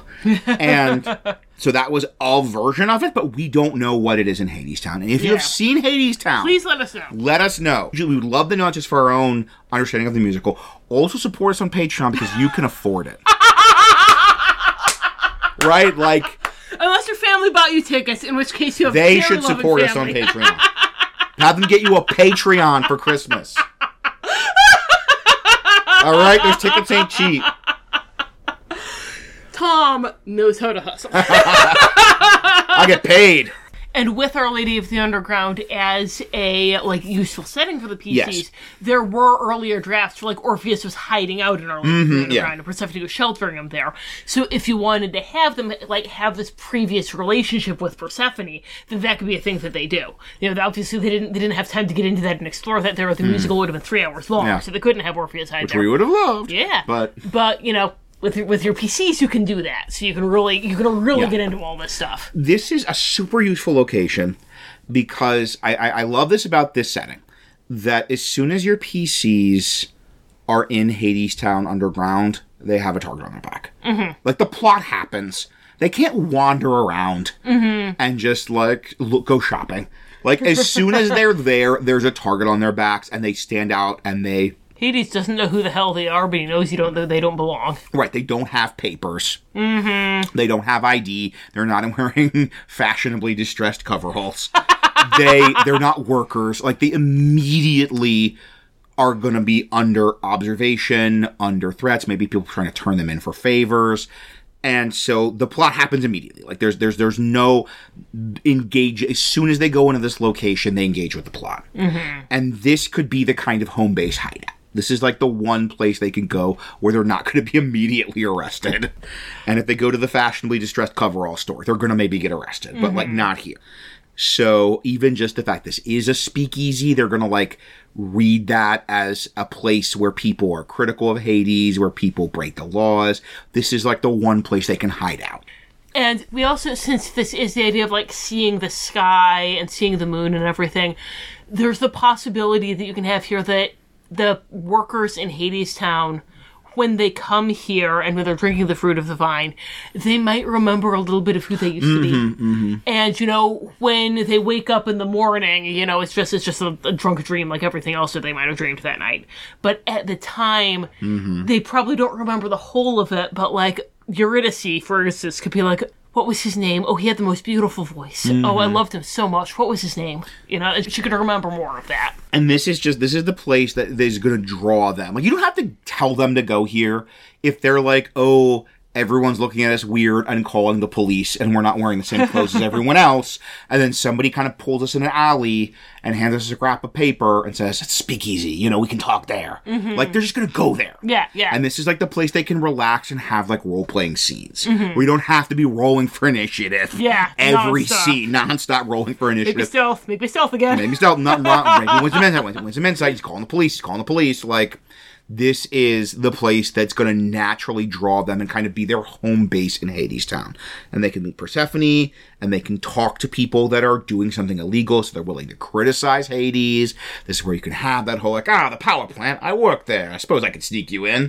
kind kind of scene happen. So this is an incredibly important location for PC interaction with the hellish industrial police state of Hades Town.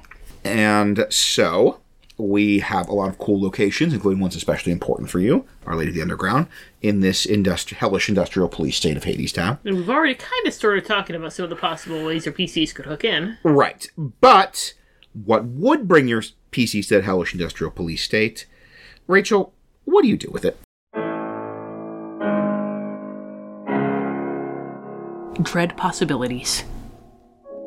It seemed that I had gathered as much information about Hadestown as was possible without visiting it personally, so I set about preparing for the next leg of my journey. I enjoyed one final meal in Olympus before departing, and it is with great reluctance that I admit that the blue haired huckster Hades of this domain was correct. The lamb was delicious. As I ate, three old Vistani women wearing identical gray dresses and amber jewelry sat across from me at the table. I confess that at the time, nothing seemed odd about them joining me. Alcestis didn't tell you about the wall, said the first of them. What wall? I asked her. Oh, none of them told you? asked the second. That's what they're working on down in Hades Town. They're building a wall, high and thick. The wall keeps them free. The wall keeps out the enemy, said the third, but her voice sounded like my own. The version of my voice that I hear in my own mind, as my own thoughts. The wall keeps out the enemy. Suddenly, I saw Hades Town in a new light. I have no need for food or shelter, but Hades Town offered more than that. Hades Town offered safety. One of the old women began toying with her amber jewelry, and I could see, flashing in her hand, a pair of coins. The coins for the ferryman. The coins that would take me somewhere with a strong wall to protect me, to keep the death and darkness and fear away from me forever. My ring of protection went cold on my finger, and I saw something dark and dead moving under the skin of the women's faces. The three women. The three witches. With a scream, I leaped to my feet and hurled an eldritch blast at them, but they were already gone, their laughter echoing in the air around me. I didn't realize that I had summoned my form of dread until I saw the inn's patrons cowering in terror. Flushing, I grabbed my things and made a hasty retreat. I want adventure in the great wide somewhere. Well, nothing comes of wishing on stars. Get a job, Belle. Pay for your books. Wouldn't, wouldn't tolerate that crap in Hades Town. So, what brings your PCs to Hades Town other than you're a big musical theater nerd and you've been practicing your really deep, rumbly Hades voice? so, what what could bring, what could make PCs choose to come to Hades? We touched on this a little bit already mm-hmm, mm-hmm. With I really like this idea you're saying of having it be this kind of multiple. You come there in summer and then you come there in winter. Yeah. But what made them come there in summer or winter? Well, the same thing that makes actual people up top go to Hades Yes. which is like money, commerce, deliveries. Yeah, yeah. Like this is. I'm not, I don't think I'm going to mention this in Incorporated because I'm just going to geek out and mention it here. This is like Paridon was in the older material for my fellow Grognards. It was like, you know, the, the domain that had very little of its own farmland, so it was entirely dependent on imports from other domains. Hmm. And with up top, it does have farmland. It is a farming domain, but only three months out of the year. Yeah. So most of the time, they desperately need commerce. Right. They desperately need those trade caravans. Yeah, baby! Mark the bingo card! Trade caravans! So you could be bringing in you know, the, the trade caravans that are bringing stuff in, or if you're going in during the summer, then you could be hard to be helping a trade caravan come out because they're desperately trying to get some money back in for when the times get hard. They're, you know, growing wheat and they're thinking, well, maybe, you know, I can send some of this out and get some money and see what happens from that. No, I love this because it could even get you into Hades Town, like conditionally. If you could have, you're just escorting a food caravan. Because you can mm-hmm. totally imagine there aren't giant, like, hydroponic gardens in Hades Town, but the workers have to eat. Yeah. So, he, and he makes, certainly makes enough stuff to export and sell. Mm-hmm. So you have these, like, the train. You know, you've got your passenger cars, but then you've got just like box car after box car, hopper car after hopper car, full of wheat, full of that mm-hmm. month's food supply for the workers. And so you kind of are involved with that, and maybe you even get to like ride the train in, see the industrial hellscape, but then like ride the train back out and like, oh no, we should do something. Speaking of industrial hellscape making you say, oh no, we should do something. Uh-huh. If you have a druid or a ranger Yeah, or a cleric with a nature domain in your party, you could really punch them in the druid.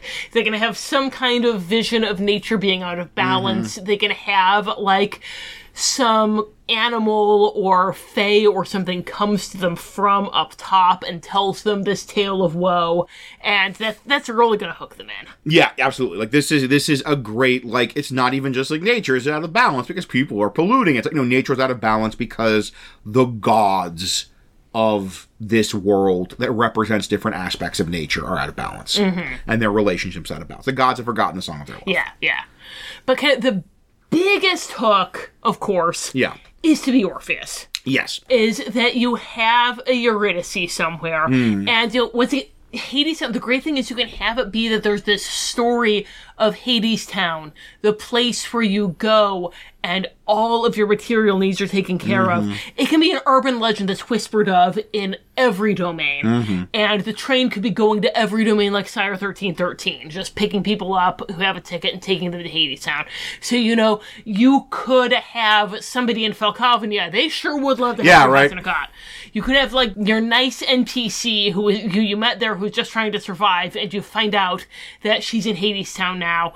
Once again, she was sending money back to her family, but things have gotten real bad. it could just be a really cool like you're in Darkon Mm-hmm. and they're struggling and there's these like stories about this place called Hades Town and your Broadway nerd PC's like, oh no. this is bad. and like then they show you they have a ticket and Mm-hmm. they just go to a place and then the train appears and takes them and that's like that's gonna be cool. Mm-hmm. Yeah, that's gonna be a cool scene. Yeah. Although if you're doing old Darkon, then Azalin does try to make sure that his people Uh-huh. are taken care of because the heart of the king loves everything, as the hammer loves the nail. Yes, which sadly had to be cut. For sure. Ah, man, it was a great line. So that's that is like the strongest hook is to Mm-hmm. have a Eurydice for your Orpheus. We're gonna get more into that later. We haven't talked much about Orpheus and Eurydice, and it's because they're the Orpheus is the PC Mm-hmm. and Eurydice is sort of the PC. We didn't have to kill them this time. Yes. We just had to not have them in the show. Mm-hmm. Your PCs are Orpheus. They could have Eurydice. Yeah, yeah. This could be long after or long before the Orpheus and Eurydice thing happens. Or it doesn't happen at all. Mm-hmm. So, yeah. Um, and then another possibility is if you're having Hermes as this outsider, he's not just going to be bound to Hades Town, he's going to be everywhere. So he can be this Yeah. like recurring NPC who's kind of showing up and cryptically helping the party as things go. And then Man, just how cool. Got guy in a slit guy in a silver suit yeah, named Mr. Hermes. Mr. Hermes. And they're all like, oh geez, all your all your all your classical nerd PCs. And then one day he shows up and he asks for a favor for a friend. Especially, you know, again, if, if there is like, if you're having actual Orpheus and Eurydice, then Orpheus is like a son to Mr. Hermes in mm-hmm. play. So that could, you know, if, if you wanted to bring in Orpheus as an NPC, then Hermes could be the one who brings them in. like there is up top in this domain proper but the wonderful thing is that can just be ravenloft. Mm-hmm. That can be the other domains are up top. That can be like hades town is just the underground city and the train. Yeah. and the train we even have if you're bringing the old stuff with mistways that there is like this mistway nexus is sort of this train station Yeah. and I, I kind of like the idea of there's this mysterious train. and It would even be the mm-hmm. thing that's exporting all the stuff from Hades Town. this mysterious train, once again, like Cyre 1313, will just show up in Barovia and just sell Strahd a whole bunch of oil drums for whatever reason he needs them. And like load up grain from the Barovian fields and ship it back to Hades mm-hmm. Town. Mm-hmm. But also the occasional dispossessed Barovian peasant will have their ticket somehow Yeah, and get on the train Hop on the train. Yeah. and then th- you have that and then it can be you, you kind of get engaged with this hades town story wherever your pcs are going mm-hmm. they can have this in the background And for Hermes being kind of this like wandering do-gooder outsider, if you're doing the older material, we're going to talk about this more in the incorporating section. You could have Isolde filling the same mm-hmm. role, and we'll talk about that more later. But do very much fits the you know that she's this chaotic good figure. She's going to want to kind of see these things repaired. So if you want to kind of like conflate Mr. Hermes and Isolde into the same character, you could. absolutely yeah and so once that gets you there mm-hmm. and maybe that even just any of these domains could be up top and you're already there and you don't even mm-hmm, know it yet mm-hmm. but then what do you do in that descent into hades town we have that classic descent to the underworld that core story and whatever the story is is going to involve going into Hades Town and coming out again. It's going to mm-hmm. involve in some way being the Orpheus. Yes. So you kind of have two core plots that are related in the show because it's good, and one is you're trying to restore Spring.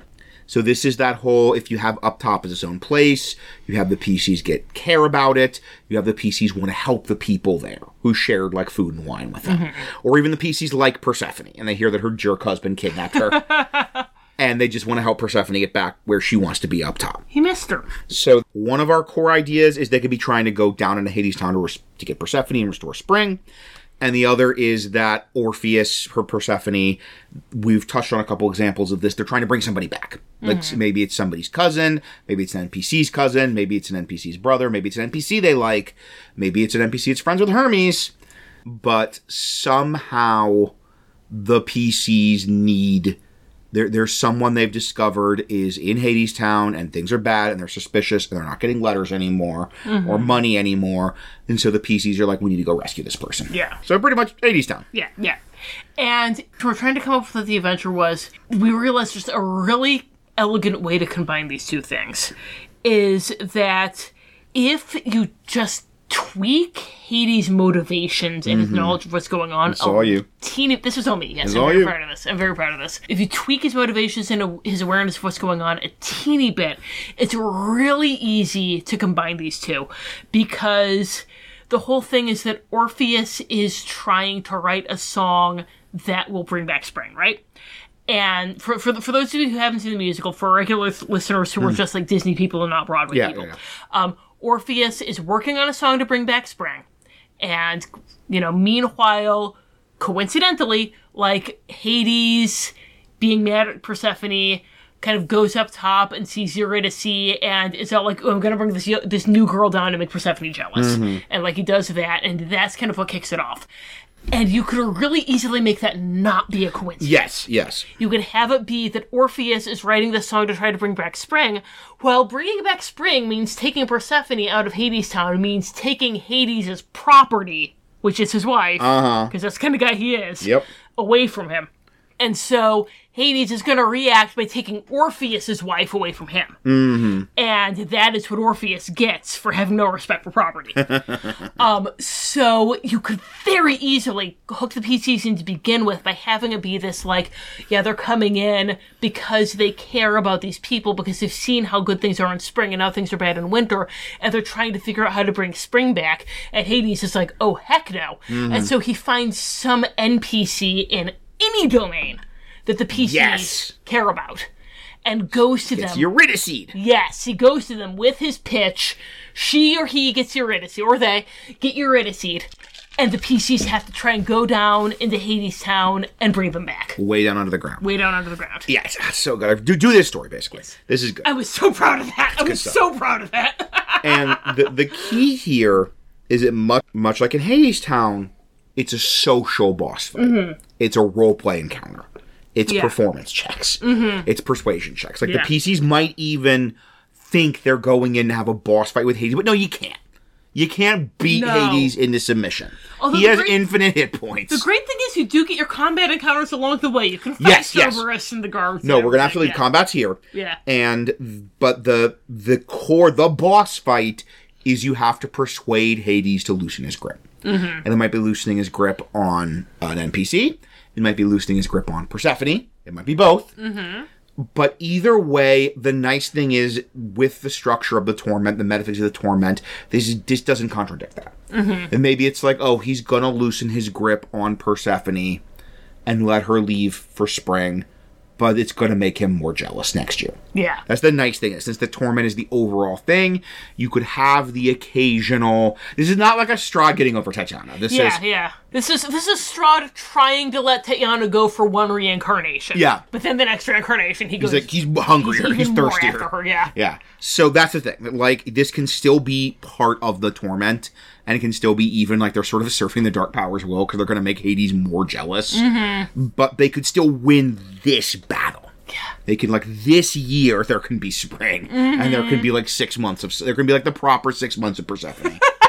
Because can't you just see Strahd being like, I'm gonna let Tatiana just be with yep. Live her life. live her life, and won't she be so grateful to me next reincarnation? Don't I deserve that? Yeah, what a- what a good guy I? What- I'm such a nice guy. I'm such a nice guy.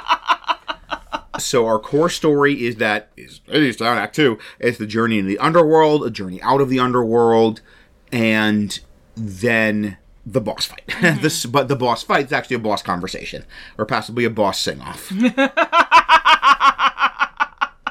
This was literally made for your part. It Like, was, yeah. Yeah. Go do it, Bard. Go do it, Bard. Sing a song about him. Get it. Get it. So the last thing I like to talk about in this section is like to talk about different variations.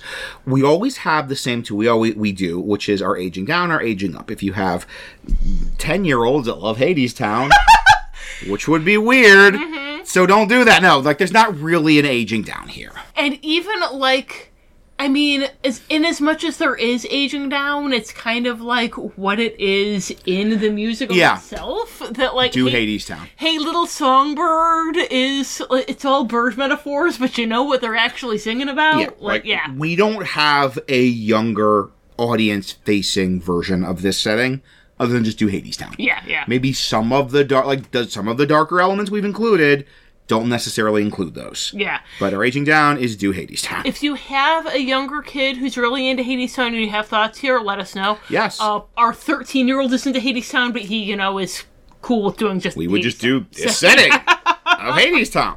But we have a lot of options when it comes to aging up. Yeah.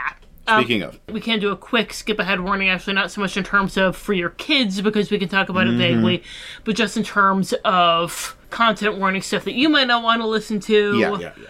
Uh there's Vis-a-vis little songbirds. li- vis-a-vis little songbirds and there being a lot that goes on behind closed doors Mm-hmm. so if you don't want to hear about what goes on behind closed doors future rachel's gonna jump in now so the first part of this is just talking about the psychological horror memory loss aspect and then there's a pretty obvious transition where i say something like the other thing and it's pretty clear we're talking about something else you're going to want to skip ahead about two minutes from that point if you don't want to hear about the possibility that Hades and Eurydice had a physical relationship and she was not the first. Normally we give an exact timestamp, but since we have a director's cut here, the timestamps are going to be different depending on whether you're a patron or not. So the the two big things with aging up. First off, are the playing up the memory loss and the identity horror, and you don't get that as much in the musical. You get flowers, and it's very sad. But like you know, as soon as she sees Orpheus, she remembers Orpheus. You don't really get the horror of her forgetting Orpheus. Talk about the um the two like the brother and sister characters that you read about. So there was yeah, this. This is from TV tropes, so you know it could be wrong here, but there. What if it isn't? Yes. So the ensemble, like they come up with the backstory for who their characters are and how they ended up in Hades Town, like you do, because that, that's just how you can play it. And I don't remember what their relationship was between the actor and the actress. It was the actor and the actress were very close, and they they felt like that was really coming across in their interactions with each other on stage. And so the backstory they came up with was she was his older sister. And she had like their family had been hungry because everyone's hungry. Yep, that's how it is up top. And so she went down to Hades Town to try and, like, you know, just get food and also to send money back. That was kind of where that was coming from. And then, like, her brother, like, he, he stayed up top with their parents, but then their parents died. And she was all he had left. So he wanted to go down and find her again. And he went down. And just like you already see with Orpheus, she remembered him when she saw him for like a week, but then they both forgot each other. And they remembered that they were something to each other, but they didn't remember what. And you, once, if you want to get weird with that, you can for uh, for aging up. Or it could just lead to some real like psychological horror. Especially if the PCs Mm-hmm. recognize these two as this brother and sister, and now they don't remember. Like they're like they're Mm-hmm. Yeah. friends. They're drawn to each other, but they don't remember each other at all, and that's the tragedy of that. Yeah, yeah. And if they know that that second one, that brother, went to Hades Town because that's where his sister was and that's all the family he had left, mm-hmm. and now does not remember anything. Yeah, yeah. Or there was like in it was so creepy and it did such a good job of like conveying how much they're being turned into cogs in the machine that you know Eurydice would be you know having her drama with Orpheus and then the other Hades Town workers would start doing like their worker choreography and hate and Eurydice would just like get pulled away from Orpheus and start doing the worker choreography with him. And that's cool. And that's so cool. And she wasn't involved in the beatdown, but she could have been. yes, which once again, yeah. ah, good stuff. You can just see the the Hades gives the order, and this NPC who your PCs love, their eyes go blank and they start beating the tar out. Oh, it's gonna be so good. Yeah. Mm. That's horror, baby. Mm-hmm. That's that's memory loss identity horror, baby. Yeah, yeah. And just they're like, how we? We don't want to fight this person. Yeah, ah, yeah, I'm not gonna cast fireball on Sally the barmaid. Yes. We had this sweet little flirty relationship with our with Uh-huh. our like cleric. yeah. So yeah, that's one way to just with the aging up older people, you really want to engage with the potential existential horror of this setting. Yeah. The other thing is the thing that we were referring Yeah, to. with You the need a content warning for existential yeah, horror. the- yeah. So there is, you know, what's it, they, they don't come out and say anything Mm-hmm. happened with Hades and Eurydice. Like Patrick Page, the original Hades actor, is like, yes, it totally did. Yeah. But they, they don't they don't come out and say that it happened. It totally happened. Yeah. Um, and you you could have Hades being so much worse. Yeah. And yeah. again, this this was in earlier drafts a thing Yeah, that yeah. Hades was just there were Eurydice was the latest in a long line Yeah, of girls that he brought down to Hades Town with promises of like Mm-hmm. Fur coats and fur nice coats cars and, and yeah, shackle her from wrist to wrist with sterling silver bracelets. Mm-hmm. And then he lost interest in them because they weren't Persephone. And Mm-hmm. just, yeah, so you, if you wanted to make Hades so much worse, you Wasn't- could do that. even in the play there was the line where she's like, "I'm different," and Yeah. the Fates say they all thought they were different. Yeah, yeah. and and that can be very much like no you're just the latest in a long line of special girl, Of- of little songbirds songbirds, yeah, yeah. that he's brought down to hades town and Yeah. you sang for him and now he's done with you so now you're on the factory floor mm-hmm, and and You wait. You wait for Miss Hand. And Mm-hmm, go. so that is the potentially much more adult thing you could bring in, especially, you know, we are, as a Dark Lord, going with a more villainous spin on Hades. And once again, the book we've mentioned, they even, the, Anaïs Mitchell even talks about the sort of difficulty of balancing. She wants Hades to be a character that's sort of redeemed at the end and fundamentally you like feel for, but that that was a very tricky balancing act. Yeah, which is probably why she had to cut all that stuff because Mm-hmm, I, I would not have been on board with Hades in that case. So we always have the aging down, we always have the aging up, but I have an additional like Yeah. variant to add. I'm talking about Eberron. Uh-huh. If you are one of those people that clicked on this because it was about Hades Town, you love Hades Town, you're kind of vaguely following this Dungeons and Dragons talk. thank you um, for your service, and thank you for being with us. This is going to get real in the weeds. I'm not going to understand a Yeah. word of this either if it helps. I'm So if it's not Ravenloft, I'm I, or Dragonlance, I'm out. people that are like Eberron people, like, yes, I'm oversimplifying a lot, but just imagine that person I described right now, and I'm trying to make this in any way comprehensible to them. He's trying to make it comprehensible to me, There you listeners. yeah, yeah. Eberron is a Dungeons and Dragons setting. It's one of the worlds that they make books for in Dungeons and Dragons. And it's different. Most of the others are sort of random Ren Fair medieval fantasy, right? Like the movie, if you saw, which you should, it's great. Eberron, part of the pitch was it was a more steampunk. Yes, I know it's not technically steampunk. Just just go with it. It's a more steampunk setting. So it's a place where there is much more magic has become technological. So you have like airships powered by captured air elementals. So you have this version of the train called the lightning rail that's basically magically powered. Or you have like magical robots basically. And so they're going for a much more 1920s 30s trying to bring in a lot of like noir mystery as an element too they're going for much more of a that like magitech flavored 1920s 1930s kind of setting and so there's an obvious connection there with Hadestown, right? Mm-hmm. Like in Eberron, they have trains. In Eberron, they have factories. In Eberron, they have refineries. They have power grids. In Eberron, someone could conduct the electric city. but also, what really makes Eberron useful as a potential source of Hadestown, I, I'm going to have a variant sidebar.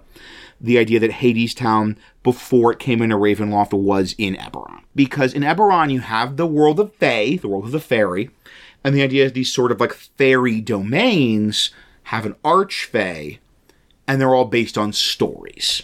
That's sort of their they're the world of stories, of fairy tales, basically. And that really fits this, because this also starts with a story. It's a myth, and it is, as they said, that core story, the cycle of the seed and the sickle. Mm-hmm. So you could even imagine, like, if you had a world where stories would create these kind of pocket domains, Hades and Persephone would be one of them. Because that will be that story that explains summer and winter and life and death and the planting and the harvesting and all of that sort of in that cycle of the seasons and that cycle of life. That's the story that explains that really core part of human existence. So I'm imagining that Eberron, had one of those Fey domains. I'm going to call them Fey Spires. That's not technically correct. Just go with it. The Fey Spire is this kind of land that is based on this story. But then they've mentioned in Eberron that if the story changes, the Fey domain changes too. Mm. That they are the sort of manifestation of the stories. And so that's what happened here. So mage. Yeah, it's very much. The story changed. And maybe it was the story changed because of industrialization, because we have this magical industrialization.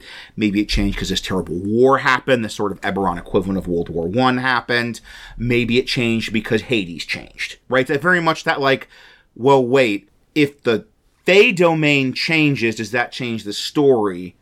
Or does the story change the Fey domain? Yes Yes. right? It's it's it's an impossible cause and effect to untangle. It's something happened that you had this Fey domain, this Fey Spire in Eberron, that was Hades and Persephone, that was an underground world and an above ground world, and they were in harmony and they were in balance, and they were the cycle of the seed and the sickle, and then something black and dark and afraid moved into Hades' heart, and everything got messed up and it got pulled in a Ravenloft. So thank you for that Eberron sidebar. I'm sorry that was a lot of Dungeons and Dragons nonsense words, I love you very much. but it just it fits so well the conception of the fa- of the mm-hmm, Fey Spires in mm-hmm. Eberron, and it fits so perfectly that you had this really powerful archetypal myth story, and then that archetypal myth story got corrupted. And even the idea that Orpheus is trying to restore the Yes. previous archetypal myth story, and that your PCs being Orpheus in this. Trying to restore Yeah. the yeah the older story, trying to bring the story back into harmony, trying to bring the world back into rhythm. Mm-hmm. So thank you. End. that this concludes my talk on Eberron. This concludes your Tom talk. Yes, this concludes my Tom talk. But if you're running Eberron, you're welcome. This is great. You can do Hades Town. Aren't you glad you listened to my podcast? so we've talked about for younger players, which is do the show. Older players do versions of the show. Uh-huh, uh-huh. Eberron players do the Eberron show. and let's conclude all of those variants of the show with parting thoughts in a section we like to call Parting thoughts.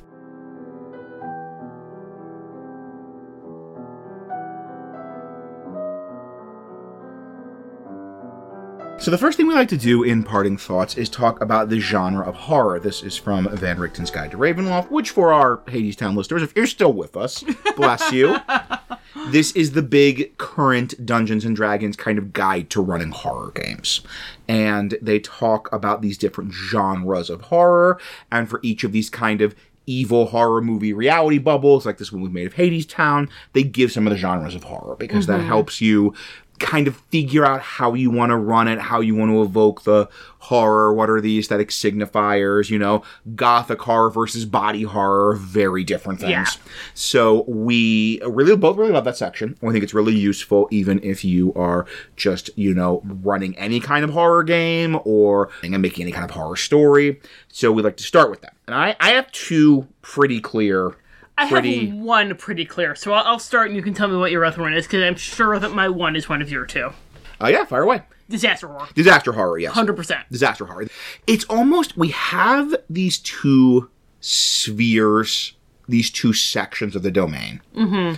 and disaster horror is a huge theme. You're gonna you're gonna have it the most present in the up top, Yeah. because that is basically a post-apocalyptic or Dystopia. apocalyptic Yeah. like world. It's a world that is undergoing a kind of slow motion apocalypse, mm-hmm. and a lot of the tropes of disaster horror. You know, you have want, you have privation, and even you have the like people turning on each other when the chips are down. Mm-hmm. You have that suddenly nobody's friendly anymore, nobody's sharing anymore, you can't trust anyone. Mm-hmm. That paranoia, that kind of paranoia of people getting mean. People get mean when the chips are down. Yeah. And the chips are down. But even down below, like Yes. not as much, but you've got you because Hades is way cooler than the governor from The Walking Yeah, Dead. yeah, yeah. But he has similar DNA to the Yes, governor from yes. The Walking Dead. The governor from The Walking Dead even talks about how important their walls are. Yeah, yeah. And like this is this is very much he fits the type Yeah. of someone who has taken power during a disaster Mm-hmm. Yes. war story. Yes. And has kind of leveraged that to make himself an absolute ruler. Absolutely. No, 100%. That that we have that the, the most clear, they're like people wandering around with shotguns and axes and fighting over tins and beans is going to be in the up top. Mm-hmm. But yes, Hades Town as they are imagining it is very much a disaster horror setting. Yeah. But yeah, that same premise of this is this closed community where physical needs are taken care of, but because of that fear and because of that want, a dictator has taken power. Mm-hmm. And the dictator uses that fear and that want as a kind of, you know, a whip to drive the people or as a justification for the things they're doing. Mm-hmm. And in this case, we could even say on some level, Mr. Hades legitimately believes Yeah, yeah. what he's doing is be- mm-hmm. what's best for everyone. But the point is, why does he need to treat his people the way he does? Is Why because, does he build the wall? Why does he build the wall? Is because the outside world is so bad. Yeah. Because the enemy is poverty. Yeah, there's so much hunger, there's so much want, there's so much need on the outside world. He needs to have this absolute control and absolute security of his town for his children. Mm-hmm. Yeah. His children. So that was the only one where I was like, yes, Yes. this absolutely. I had Yeah, a couple yeah. other possibilities, but nothing that I really was in love with. So what's your other I'm just psychological horror. Yeah. And that's specifically for the Hades town, the little memory loss Yeah. and the loss of identity. I was debating between, as as often happens, I Mm-hmm. was debating between psychological and cosmic. Uh-huh. Um, because with psychological, you know, there's the memory loss, there's the like you know, losing yourself, getting taken over by Hades, being a cog in the machine. Uh-huh. As opposed to the cosmic, like this is the way the world Uh-huh. is. This is the way the universe is. The universe is broken and Mm-hmm. cannot be fixed, and that's very cosmic horror. But I think you're right. Psychological is the way to go. Psychological for me specifically because this doesn't just happen because it's the way the universe is. It happened because of Hades. Like this happens because you you signed the contract. Yeah, Like Hades yeah. is doing this to Yeah, you. Yeah that's fair. Because Yeah. I, I kind of was falling into cosmic Right. because in Hades Town, as written, Hades is a god and Persephone is Yeah, a god, yeah. and this is the universe. But the version we're doing, they're just fae. Yeah. So yeah, that you're right. That turns it into psychological. Yeah, yeah, or or even like when you bring the gods to that kind of Greek myth level of just like really powerful people, where like there isn't really uh, a, a that sort of Ovid. They're they're just like powerful jerks, um, with magic. Like I, feel like you that technically go, well, if they're gods, it's it's cosmics, it's the universe. But for me, it's like no, that feels more like it's just a powerful wizard. And the fact that like every Hades is a god, but he could just be a powerful wizard yeah, and it would be yeah. the same effect. Yeah, So as we mentioned, with powerful wizards is a potential replacement in our in our Hercules one. Mm-hmm. So that's why I would come down on psychological. that, yeah. And even yeah, if this like is that. Mm-hmm. happening to some people, not other people. Like, This is not going to be happening to the PCs yeah, unless you want it to happen to the PCs, which would be kind of cool. Uh, might be kind of cool and dark. Yeah, that's that's a really good point. Yeah, because like with our other Hades domain, Yes. Uh-huh. um, which was a Hercules episode, if we had it that it's the domain of Greek tragedy, Right. and it's happening to everyone. Yes, and yes. it's cosmic horror because everyone is getting pulled into this world of tragic Yes, fate. yeah. Mm-hmm. Whereas in this, yeah, it's only specifically the people who do this this thing. So yeah, okay, yeah, psychological, cool. totally, yep. So the next thing we'd like to talk about is what kind of game to run here. You have some of these settings, like your nerdy Dungeons and Dragons friends might have mentioned, Barovia, Curse of Strahd, that Strahd guy we mentioned, and that is, as they may have told you, a really long game. Yes. that is that is months and months and months and months and months of playing. Possibly years. Possibly year you you could do years of playing if you added some stuff in and you took your time. Mm-hmm. And so, of course, as you can imagine, it means there's lots of plot hooks. There's lots of events. There's lots of NPCs. There's lots of just threads to interact with. Then there's other of these settings that are really made for one adventure. So, on the theme of the railway line to hell, there is a, a setting that's called Cyre 1313, which is basically a ghost train. Mm-hmm. And you know what? You don't do years on the ghost train. yeah, yeah. There's only Like- so much you can do on a train. Snowpiercer's under two hours. it's He'll be a happy choo-choo train until Yeah. the day he dies, which is not going to be long from now because your PCs are going to come. him. it's like this this ghost train reality bubble domain exists to basically have one adventure. Your nerdy friends are going to meet and maybe like one sitting, two sittings, three tops. Mm-hmm. They're going to go through the ghost train, fight ghosts, and then get to like the front where the boss ghost is and fight the mm-hmm. boss ghost and maybe suplex the engine. Yeah. So that is in this. I think this setting, Hades Town, with a space between Hades and Town, by the way, legally covering our Yes. bases. Legal, is similar to, but legally, distinct from. from. So a town that belongs to a the public domain Greek mythology character of Hades. Mm-hmm. So Red carnations are publicly yeah, right. You okay? can't copyright a red carnation. It's her fault for not having a more distinctive logo. So like a sad girl in front of a French right, flag. yes. we, that, that we couldn't touch that. but um, this is one of those shorter, like one, two, three sitting, like one story. Mm-hmm. In, in my opinion, this is one of those one story domains. That this is the the core adventure here. Like anything I can think of to do is going to be some variation of the play. Mm-hmm. It's going to be some variation of you are Orpheus and you are going to get a Eurydice Yeah. or get Persephone. because with you know again going back to our hercules episode with that one you got the sense of this wider world of greek mythology Yeah. whereas in hades town you almost get a sense of the Götterdämmerung has happened. Yeah, and like yeah. Hades and Persephone and Hermes are the only ones left. Yeah. Like this world of Greek mythology has contracted Mm-hmm. to this single point. So there aren't these millions of stories you can tell Like here. the only thing that matters in this setting is Hades and Persephone and Hades Town and up top. And that the gods have forgotten the song of their And the gods have forgotten the song. It's the only thing that matters. The only thing Mm-hmm. that's happening in this setting. If you're like, well, what are the economic implications Mm-hmm. of Hades factories? And who is he making these? It doesn't matter. No. No, one cares. No.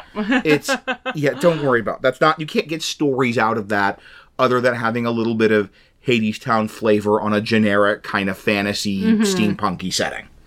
You be, be your guest, but that's not going to feel Hades Town. Uh, a, a game that feels Hades Town is going to be a variation of Hades Town. it's going to be that story. We both agree on that. So that core adventure is going to be you're in up top. You have to go through the back road to Hades Town or get a ticket. you do the Orpheus thing. You do the Orpheus thing, and you're trying to get someone to come back with you, and it might be mm-hmm. a, one of the workers, and it might be Persephone. Mm-hmm. But like that's that's it's it's that that's the story, or it might be you don't get someone to return with you, but you persuade Hades to let Persephone go. yeah. Like that's it. Those three options I see. Mm-hmm. So now the part, if you stuck with us, this this imagine this this increasingly unlikely person I'm imagining sticking with us. The part you're definitely gonna tune out. Mm-hmm, mm-hmm. But for those of you, our regular fans, regular listeners. regular listeners, all Hi guys. Let's- let's- Well, we let's- we know we, yeah. we I know we've been directing a lot of this Yeah. at possible new people who just saw Hades Town. And Uh-huh. we're like, oh boy, Hades Town. No, we promise we're here Yeah. for you too. We're here for you, too. Our loyal listeners Here's- who might have seen this and said, What if World of Dark Lords says we should listen to Hades Town? I'm gonna do that now. We lo- we love you. We love you guys. Also, you're welcome for that. It's so good. It's so good, So guys. good, yeah. You're welcome. It's so good. support some Patreon for more great musical theater suggestions. Something for you, a little treat for you guys. Rachel, is there a way I could, if I were running a, a, a game in the older second edition, third edition material, is there a way I could incorporate Hades Town, any of that? There absolutely is. It's not as much as in some of the other Uh-huh. domains we've talked about. Like I think with Hercules that went on for a while. Yeah. There's not as much as you could do with Hercules, but there is absolutely some stuff Uh-huh. you can incorporate with Hades Town. We've already mentioned that you could have a connection with Hermes and Isolde because in the new stuff, Isolde's just kind of like she's one of the regular like elf Eladrin Yeah, yeah, yeah. in the older material, she was a celestial Eladrin. Mm-hmm. She was literally an angel. Mm-hmm. With Old Isolde, because she was an angel, you can have it be that she and Hermes know each other and they're friends. Yeah. Because Hermes is also an angel in this version. Uh-huh. So you could have it be, you know, if you're doing stuff with Carnival, she mentions Hermes, or if you want to bring Carnival in later, Hermes mentions her. Or you could just have a soul Isolde fill the Hermes role. That's the cool thing. Yeah. If you want to have it be that there's this angel who kind of knows what's going on and wants to help you, but also has their own stuff that they need to handle, then Isolde could be filling that role because she does want to help. She does want to make things better, and that's you know that's always been a thing of hers that she doesn't just want to stop the caller. She also wants to make things better for the people of Ravenloft. So she mm-hmm. wants to you know help you get a Eurydice out of Hades Town mm-hmm. but she also has her own work she needs to do. You know, her primary goal is stopping the caller, so she's only going to give you a limited amount of help. So if you're doing a bunch of stuff with Carnival, Isolde can be the Hermes figure, and it'll be great. And the nice thing here is in with Carnival, like Carnival, absolutely there is the medieval Carnival tradition, mm-hmm. the medieval like fair tradition. You can do a complete like you know uh, uh, no tech, just wagons and tents. Mm-hmm. But I think for a lot of people, the idea of a traveling carnival is a very 20th century Yeah, like a very kind of which fits Hades Town so well. Like it, it, it it's a a kind of symbolic space, and so that's the thing is it, it's good. One of those things where if you do a lot with Carnival, I think that's going to seg much more into this kind of steampunky Dust Bowl mm-hmm. setting more than some of the other things. Yeah, Raven- yeah. And in canon, like core Ravenloft. Mm-hmm. So it, it would just feel right if you're doing a lot with Carnival. You would go to a place and there'd be a railroad station. Yeah. And there'd be like this, you know, bought the factories. Mm-hmm. And there would be like all of these signifiers of that kind of 20th century mythic space. Yeah. Not gonna do right about mythic space. Um, mythic Americana. Tom is a religious studies major. Yeah, so he's yeah. got he's got thoughts.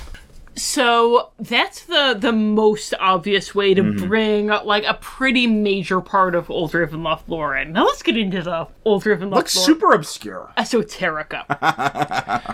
so for the fates, and I'm, frankly, I'm so excited. The script, the, the, outline just says Furies. yeah, So I'm- I'm excited. listeners, I'm a little embarrassed that I didn't mention this in our Hercules episode. I apologize. I'm bringing it in now. so I'm glad I saved it for now because it works beautifully for the fates. In second edition, I don't remember which of the Monstrous Compendium appendices it was. Love you. Love You do. The actual monkey flunking furies. Alecto, Tisiphone, and Megara. This is how I learned their names as a child, by the way, was from this monstrous compendium. Showed up, and they were NPCs, and the idea with them was to simplify it. if somebody was on the path to darkness and trying to turn back, then the Furies would show up kind of as a scourge to sort of drive them forward into darkness. At first, they Okay, kind of like that's very Ravenloft. yeah, yeah. They'd like they'd like try to tempt them onwards at first, and if that didn't work, then they'd be like, okay, well, if we have to beat this lesson in you, then we'll beat it in you. And they would like you know attack you with their weapons, which could only, as I recall, damage someone who had like done a certain number of evil acts. Something. oh, it was a different time, folks. Pow- I'm referring to power checks, my fellow grognards. You know what I'm talking Yeah, about. yeah. But um, so that works beautifully for the Fates. Actually, Mm-hmm. that you had the Furies kind of as these agents of corruption, as these agents of the dark powers, and there were even three of them. Nice. So if you want to bring in that ultra material and conflate the two, then you even have stats for the in Yay! second edition that you can give to the Fates. Check. Obscure. If you got obscure, deep cut Ravenloft lore on your bingo card, check. The last thing that we have here goes back to when I was talking about our good Dark Lords versus our bad Dark mm-hmm. Lords, way back in the beginning of this episode, mm-hmm. Which is Malus Sceleris. Yeah, this guy. Mm, This guy.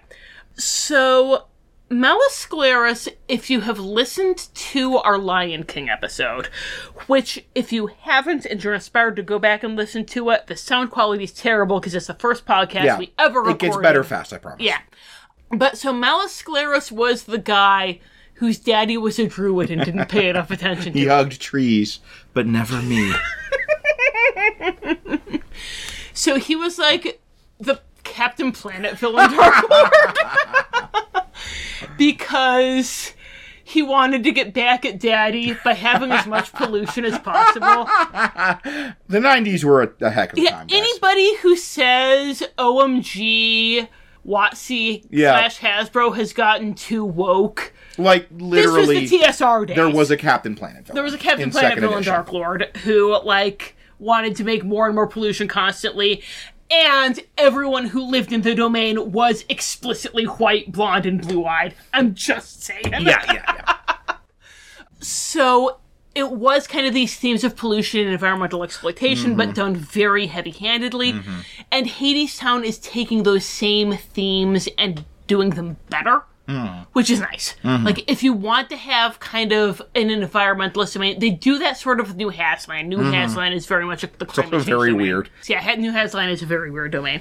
But if you want to have, like, the industrial hellscape Mm-hmm. domain, without bringing in Nosos and Malus Sceleris, Yeah, yeah. whose daddy hugs trees but not him, then Hades Town is a good way to do that. or if you didn't want the kind of underworld Hades and Persephone baggage, Mm-hmm. you could do a version of Nosos. Nosos, yes. Nosos Yes. with Malus Sceleris. Yes. Uh, but with much more uh, Hades motivation. Mm, yeah, like yeah. take a lot of what they do with Hades in this show and just have him not be like his whole like has the like the walled city where the mm-hmm. people with the huge factories and is legitimately like yes outside the walls the people are starving the people are mm-hmm. freezing and i'm giving them security and i'm giving them you know prosperity and i'm giving mm-hmm. them food and comfort and safety. Yeah. but is this horrible tyrant who uh-huh. just wants to basically rule over an enormous machine? Yeah.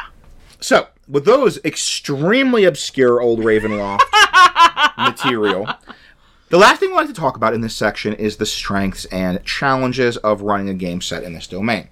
Strengths, it's great. I say that all the time, don't I? Um, You do, but they're all great. We're, If, we're too good if at we this. didn't like the domain, then Yeah, we wouldn't yeah. make the episode. That's, Like, kind, of, that's kind of the thing. Like, Yes, yes, yeah. yes. It's like there are That's certain, very true. There are plenty of movies who are like, I guess we could make a domain out of this, but it wouldn't be very good, and we don't make those episodes. yeah. So like, we only give you the episode if we feel good about it. So You've got uh, a cool steampunky setting Mm-hmm. that could be a nice change of pace. You've got a great Dark Lord. And the nice thing is the story, the descent and return to the underworld means it's going to be a story very rooted in his psychology. yes, Like this is one where kind of the story by its nature of the PCs going way, way down to Hades mm-hmm. Town, way down onto the ground, mm-hmm. is going to get them engaged with Hades right away. Like he, they're going to get on his radar. He's going to get involved, mm-hmm. and the story is going to involve getting into his psychology, getting into his relationship with Persephone. Like whatever they're trying to accomplish involves in some ways punching him in the marriage. yeah, And I, I speaking of punching him in the marriage and not the face, I like that this is not going to be a boss fight, qua boss fight. Mm-hmm. That to win you have to persuade him, or trick him, or you know, just or offer him something he mm-hmm. wants, or just it's a social, it, it's a social intellectual boss fight. But the really the, the sort of cherry on top is isn't just going to be talky talky talky talky, and the bar mm-hmm. the player that plays a barbarian just likes to hit things is just sitting there the whole time asking his if they can hit Hades. Like, I hit him, and everyone's like, no, no, no, no, no, no, no, no, no, he doesn't, no, he doesn't, no, he doesn't. no, it doesn't. That with that dungeon crawl into Hades Town, going around the back way, you can have as much combat and dungeon crawling as you want. Mm-hmm. So there's something for everyone here. Yeah. Like your your barbarian gets to fight a Cerberus, and that's pretty sweet. Mm-hmm. Like that's gonna be they're gonna be like, oh yeah, I beat a Cerberus. I punched him in all three of his heads. Like the fighter used their double attack and then their action surge to hit all mm-hmm. three of Cerberus's heads and then your more role play, intellectual, social, emotional players get to also kind of save the day by persuading in some way Hades to like give them what they want. Yeah, To let them either take someone out or take Persephone out or let Persephone go at the normal appointed time or something. yeah. Just be nicer to Persephone. Yeah. Something. What about the challenges?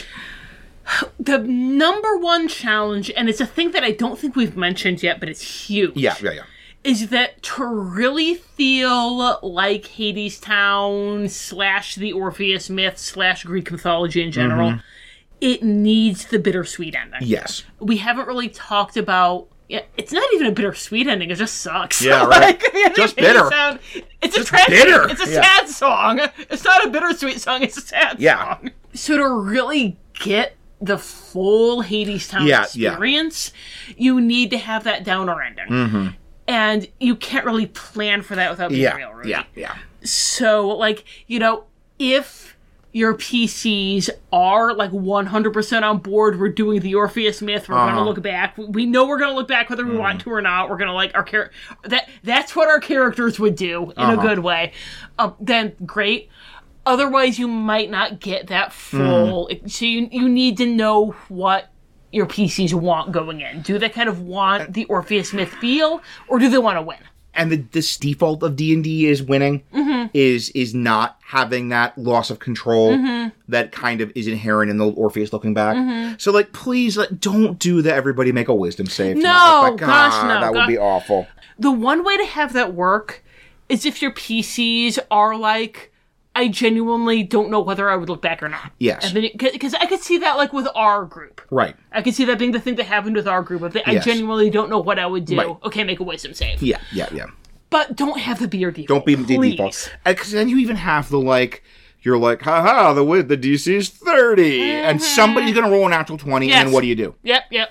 Do you just say, "Well, it doesn't matter"? Mm-hmm. Then you're then you're basically telling them that you're cheating, Yeah. that yeah. it was a trick roll, and that thing that could have rolled could have helped, or do you Mm-hmm. kind of like not have that moment by being, "Nope, you're good." If only Orpheus had been you, Yeah, if only Orpheus yeah. had had your dice luck, then everything would have been happy right If you, now. it says you set the DC at 30, you didn't plan for that moment. Yeah, so, you know. So you could also potentially make it work if you let them know this was a specific condition, if you let them know that sort of the deal Hades is making includes the kind of temp- supernatural temptation. Mm-hmm. And then it's the equivalent of like, oh, he's casting a spell on you. Yeah. And this is the save. I'm well, okay, it's the save of the spell. Yeah, yeah, But yeah. not just like you're walking, you're walking, you're walking, make a wisdom save and not look back. Like Mm-hmm. let them know this is something they're gonna have to roll for if they take this deal. Yeah. No matter what, though, it's going to be tricky. So, Yeah, yeah. But That, that's a challenge. Yeah, that's that's a challenge, yeah. Similarly, the climax is this social emotional climax, but it's about an NPC's Yeah. Mm-hmm. like epiphany. And this even apparently was a huge thing that they have constantly been struggling with through all the drafts of Hades Town, and in my opinion, never conquered. that Hades and Persephone are so much more interesting Yeah, than yeah, and yeah. So uh, this is kind of a story about the NPCs, which is always Yeah. a problem because Yeah. it should be about the PCs. And if you're able to parallel it with the PCs, Right. in the same way that Hades Town sort of I- parallels Orpheus and Eurydice story with Hades and Persephone. Yeah, I think that is the genius of Yeah. this. Mm-hmm. And this is going to sound like hyperbolic and dumb, but this is like the this is a contribution to the canon of this myth. Mm-hmm. Is specifically drawing that parallel between Orpheus and Eurydice, between Hades and Persephone, between the husband whose wife sort of leaves him, Mm-hmm. who goes away from him, and who like journeys to get her back, and like what that means emotionally. if you don't have that parallel, then it's just kind of like, okay, this is about doing marriage counseling for NPCs. Uh-huh. We're done. Also, with it being this social emotional climax, the D and D toolset is violence. Uh huh. Like that's that's the default is you're gonna go to To- combat. About like two thirds of the stuff on your character sheet is about violence. Yeah. And that's not ultimately what the story's about. Uh huh. Even like violence isn't the solution in this story. Yeah, yeah. You know, you can't fireball Hades into submission. When the Hades town people are beating Orpheus down, he doesn't cast fireball. He's like a 20th level bard. He can cast whatever he wants. He Yeah. can cast power word kill. Yeah, He's a yeah. 20th level bard, but he doesn't. He just gets beaten down. And like, so it's going to be difficult to emulate this given the D&D skill set. Mm. You, you really need to have a group that's cool doing a lot of role playing and who's role playing enough to not have violence be their default solution Mm-hmm. to everything. Otherwise, it's gonna be a really jarring. Yeah, If yeah. these like heavily armed butt kickers Yeah. came into Hades town and started, they're like, I'm here to, to chew bubble gum and fight Hades, and I'm all out of bubble gum. Yeah, like I've I've mentioned in previous episodes, like our group is very like role play heavy. We do all these big like politics sessions where maybe mm. the the only dice rolls that happen are deception and insight and Mm-hmm. Yeah, persuasion. Yeah, yeah. That would be great for this party. If that's not your party, this might not be the this. This might not be the setting for them, as much as you love Yeah, Hades Town. yeah. which good for you. Yes. But that might not be right for them. So we've outlined the strengths, we've outlined the challenges. We hope that there are some people out there who are going to be able to take this and and get an inspiration to bring some Hades Town content to their group. That this is the right fit for them. This is the right fit for their group. We hope, if nothing else, you've introduced some of our listeners to Hades Town Yes. because we love it so much. And as I said, you're welcome. And if that is you, if you this is right for your group, if you run a Hades Town adventure, if you indeed have discovered Hades Town thanks to our podcast and want to thank us, how can they tell us? Well, you can email us at wonderfulworldofdarklords at gmail.com. You can find us on Facebook and Tumblr at Wonderful World of Dark Lords. And I figured out what was going on on our Patreon, so you can also find us on Patreon at Wonderful World of Dark Lords. Great day! No numbers, just Wonderful World of Dark Lords. it's a miracle. Praise Hades. If you like the way that we adapted Hades Town and uh, talked about some of the horrific potential of both the cosmic memory wipe and some of the real world stuff. I have a couple of adventures on DM's Guild where I've adapted horror movies and other things into 5e adventures. So if you just search for Tom Kohler or follow the link to the domain write up, there's a free domain write up on DM's Guild. Follow the link to the domain write up and just look for more by this author. Or if you like our consideration for how this wouldn't really work for kids, um, then we also do have some resources on DM's Guild for running spooky or horror themed games for younger players. And if you look at Hades Town and you say, my goodness, they take this spooky Mm-hmm. thing and give it rhyme and rhythm and they take this old story and put a fresh spin on it, then maybe you would like nursery rhymes rewritten to be about Halloween. Mm-hmm. In which case you would like my book, Mother Ghost, Nursery Rhymes for Little Monsters. 13 classic nursery rhymes rewritten with Halloween twists. I feel like the Venn diagram and overlap between people that like Hades Town and people that like Halloween Yeah. is not as absolute as people that like Dungeons and Dragons and people that like Halloween, but it's there. It's there. It's there. It, it exists. There's there's an overlap. Those two circles overlap. So if you like the sound of Mary, Mary, Tall and Scary and Mm-hmm. Wee Willie Werewolf, go check out my book. Also, if you like kind of stories that are sort of about these themes Ooh, yeah. Mm-hmm. of loss and like toxic relationships, There's a reason this this really appealed to Rachel. go to my website www.rachelkohler.com. Check out word. yep. Check out my short stories, specifically 99 Cent Dreams. I think you're going to love that one. Uh-huh. And yeah, that's that's where all my short stories for adults are. Until next time, thank you for listening. If you are one of our imaginary Hades Town only fans discovering for the first time, you've made it this far. Good for you. I, I, I appreciate your stick to itness. And our other podcast we'll also about Dungeons and Dragons also have a lot of really f- good, clever, interesting insights into Disney movies, which statistically you are a fan. But for those of you who are just joining us, for those of you longtime listeners who may about to discover Hades Town, for those of you longtime listeners who already liked Hades Town and were super excited when you saw this, thank you for listening, whoever you are, Yes. And happy gaming.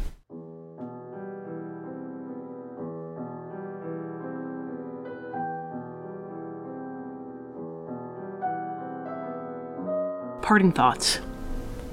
By all reports, Hades Town is a trap. Mr. Hades builds his massive wall to protect his wife and his children from the outside world, which means protecting them from leaving him.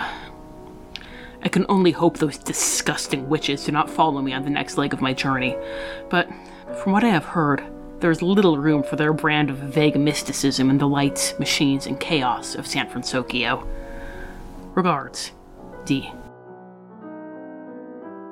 Until now, I have only learned of Hades Town from bardic ballads and legends. Frustratingly, there has been sparse evidence of its existence. No doubt the little Eladrin keeps the truth of his empire close to his chest. For who among the living would willingly delve into the depths of Hades Town if they knew the truth? My servant is resourceful, or perhaps simply fortunate, to encounter a soul that escaped Mr. Hades' grasp and was brave enough to share her tale. One would think that mindless undead would be preferable for the purpose of a continuous remedial labor required to construct a massive wall. After all, a horde of zombies care not for worldly comforts. Yet, Hades utilizes people that must eat, drink, and waste countless hours each evening in deep sleep to survive. Perhaps he requires one in possession of a soul to power some unseen element of his empire. Or he simply desires control and power over those beneath him. The wall, as my servant astutely observed, is to keep his subjects within Hades Town and is the symbol of Hades' control. As long as he can force them to build it, his children cannot leave him. Hades Town is far from the only realm within the mist lorded over by an insecure, overgrown child unable to let go of the one they claim to love. Bah! Hades may distract himself with colorful songbirds, but he shall never realize it is the warmth of Persephone that his people crave, not the cold grip of winter. Of course, as is the design of these misty prisons, he craves the same.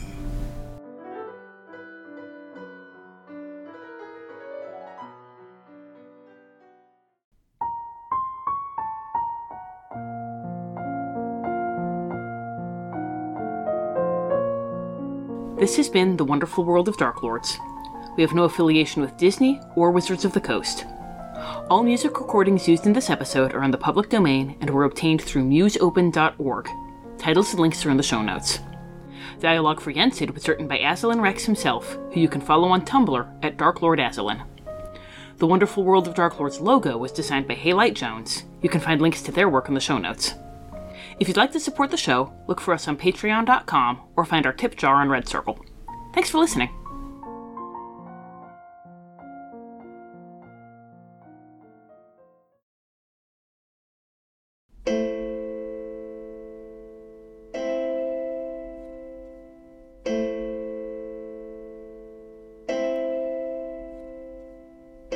Now, Danny was a frightened young girl, but hid her fear down where she could ignore.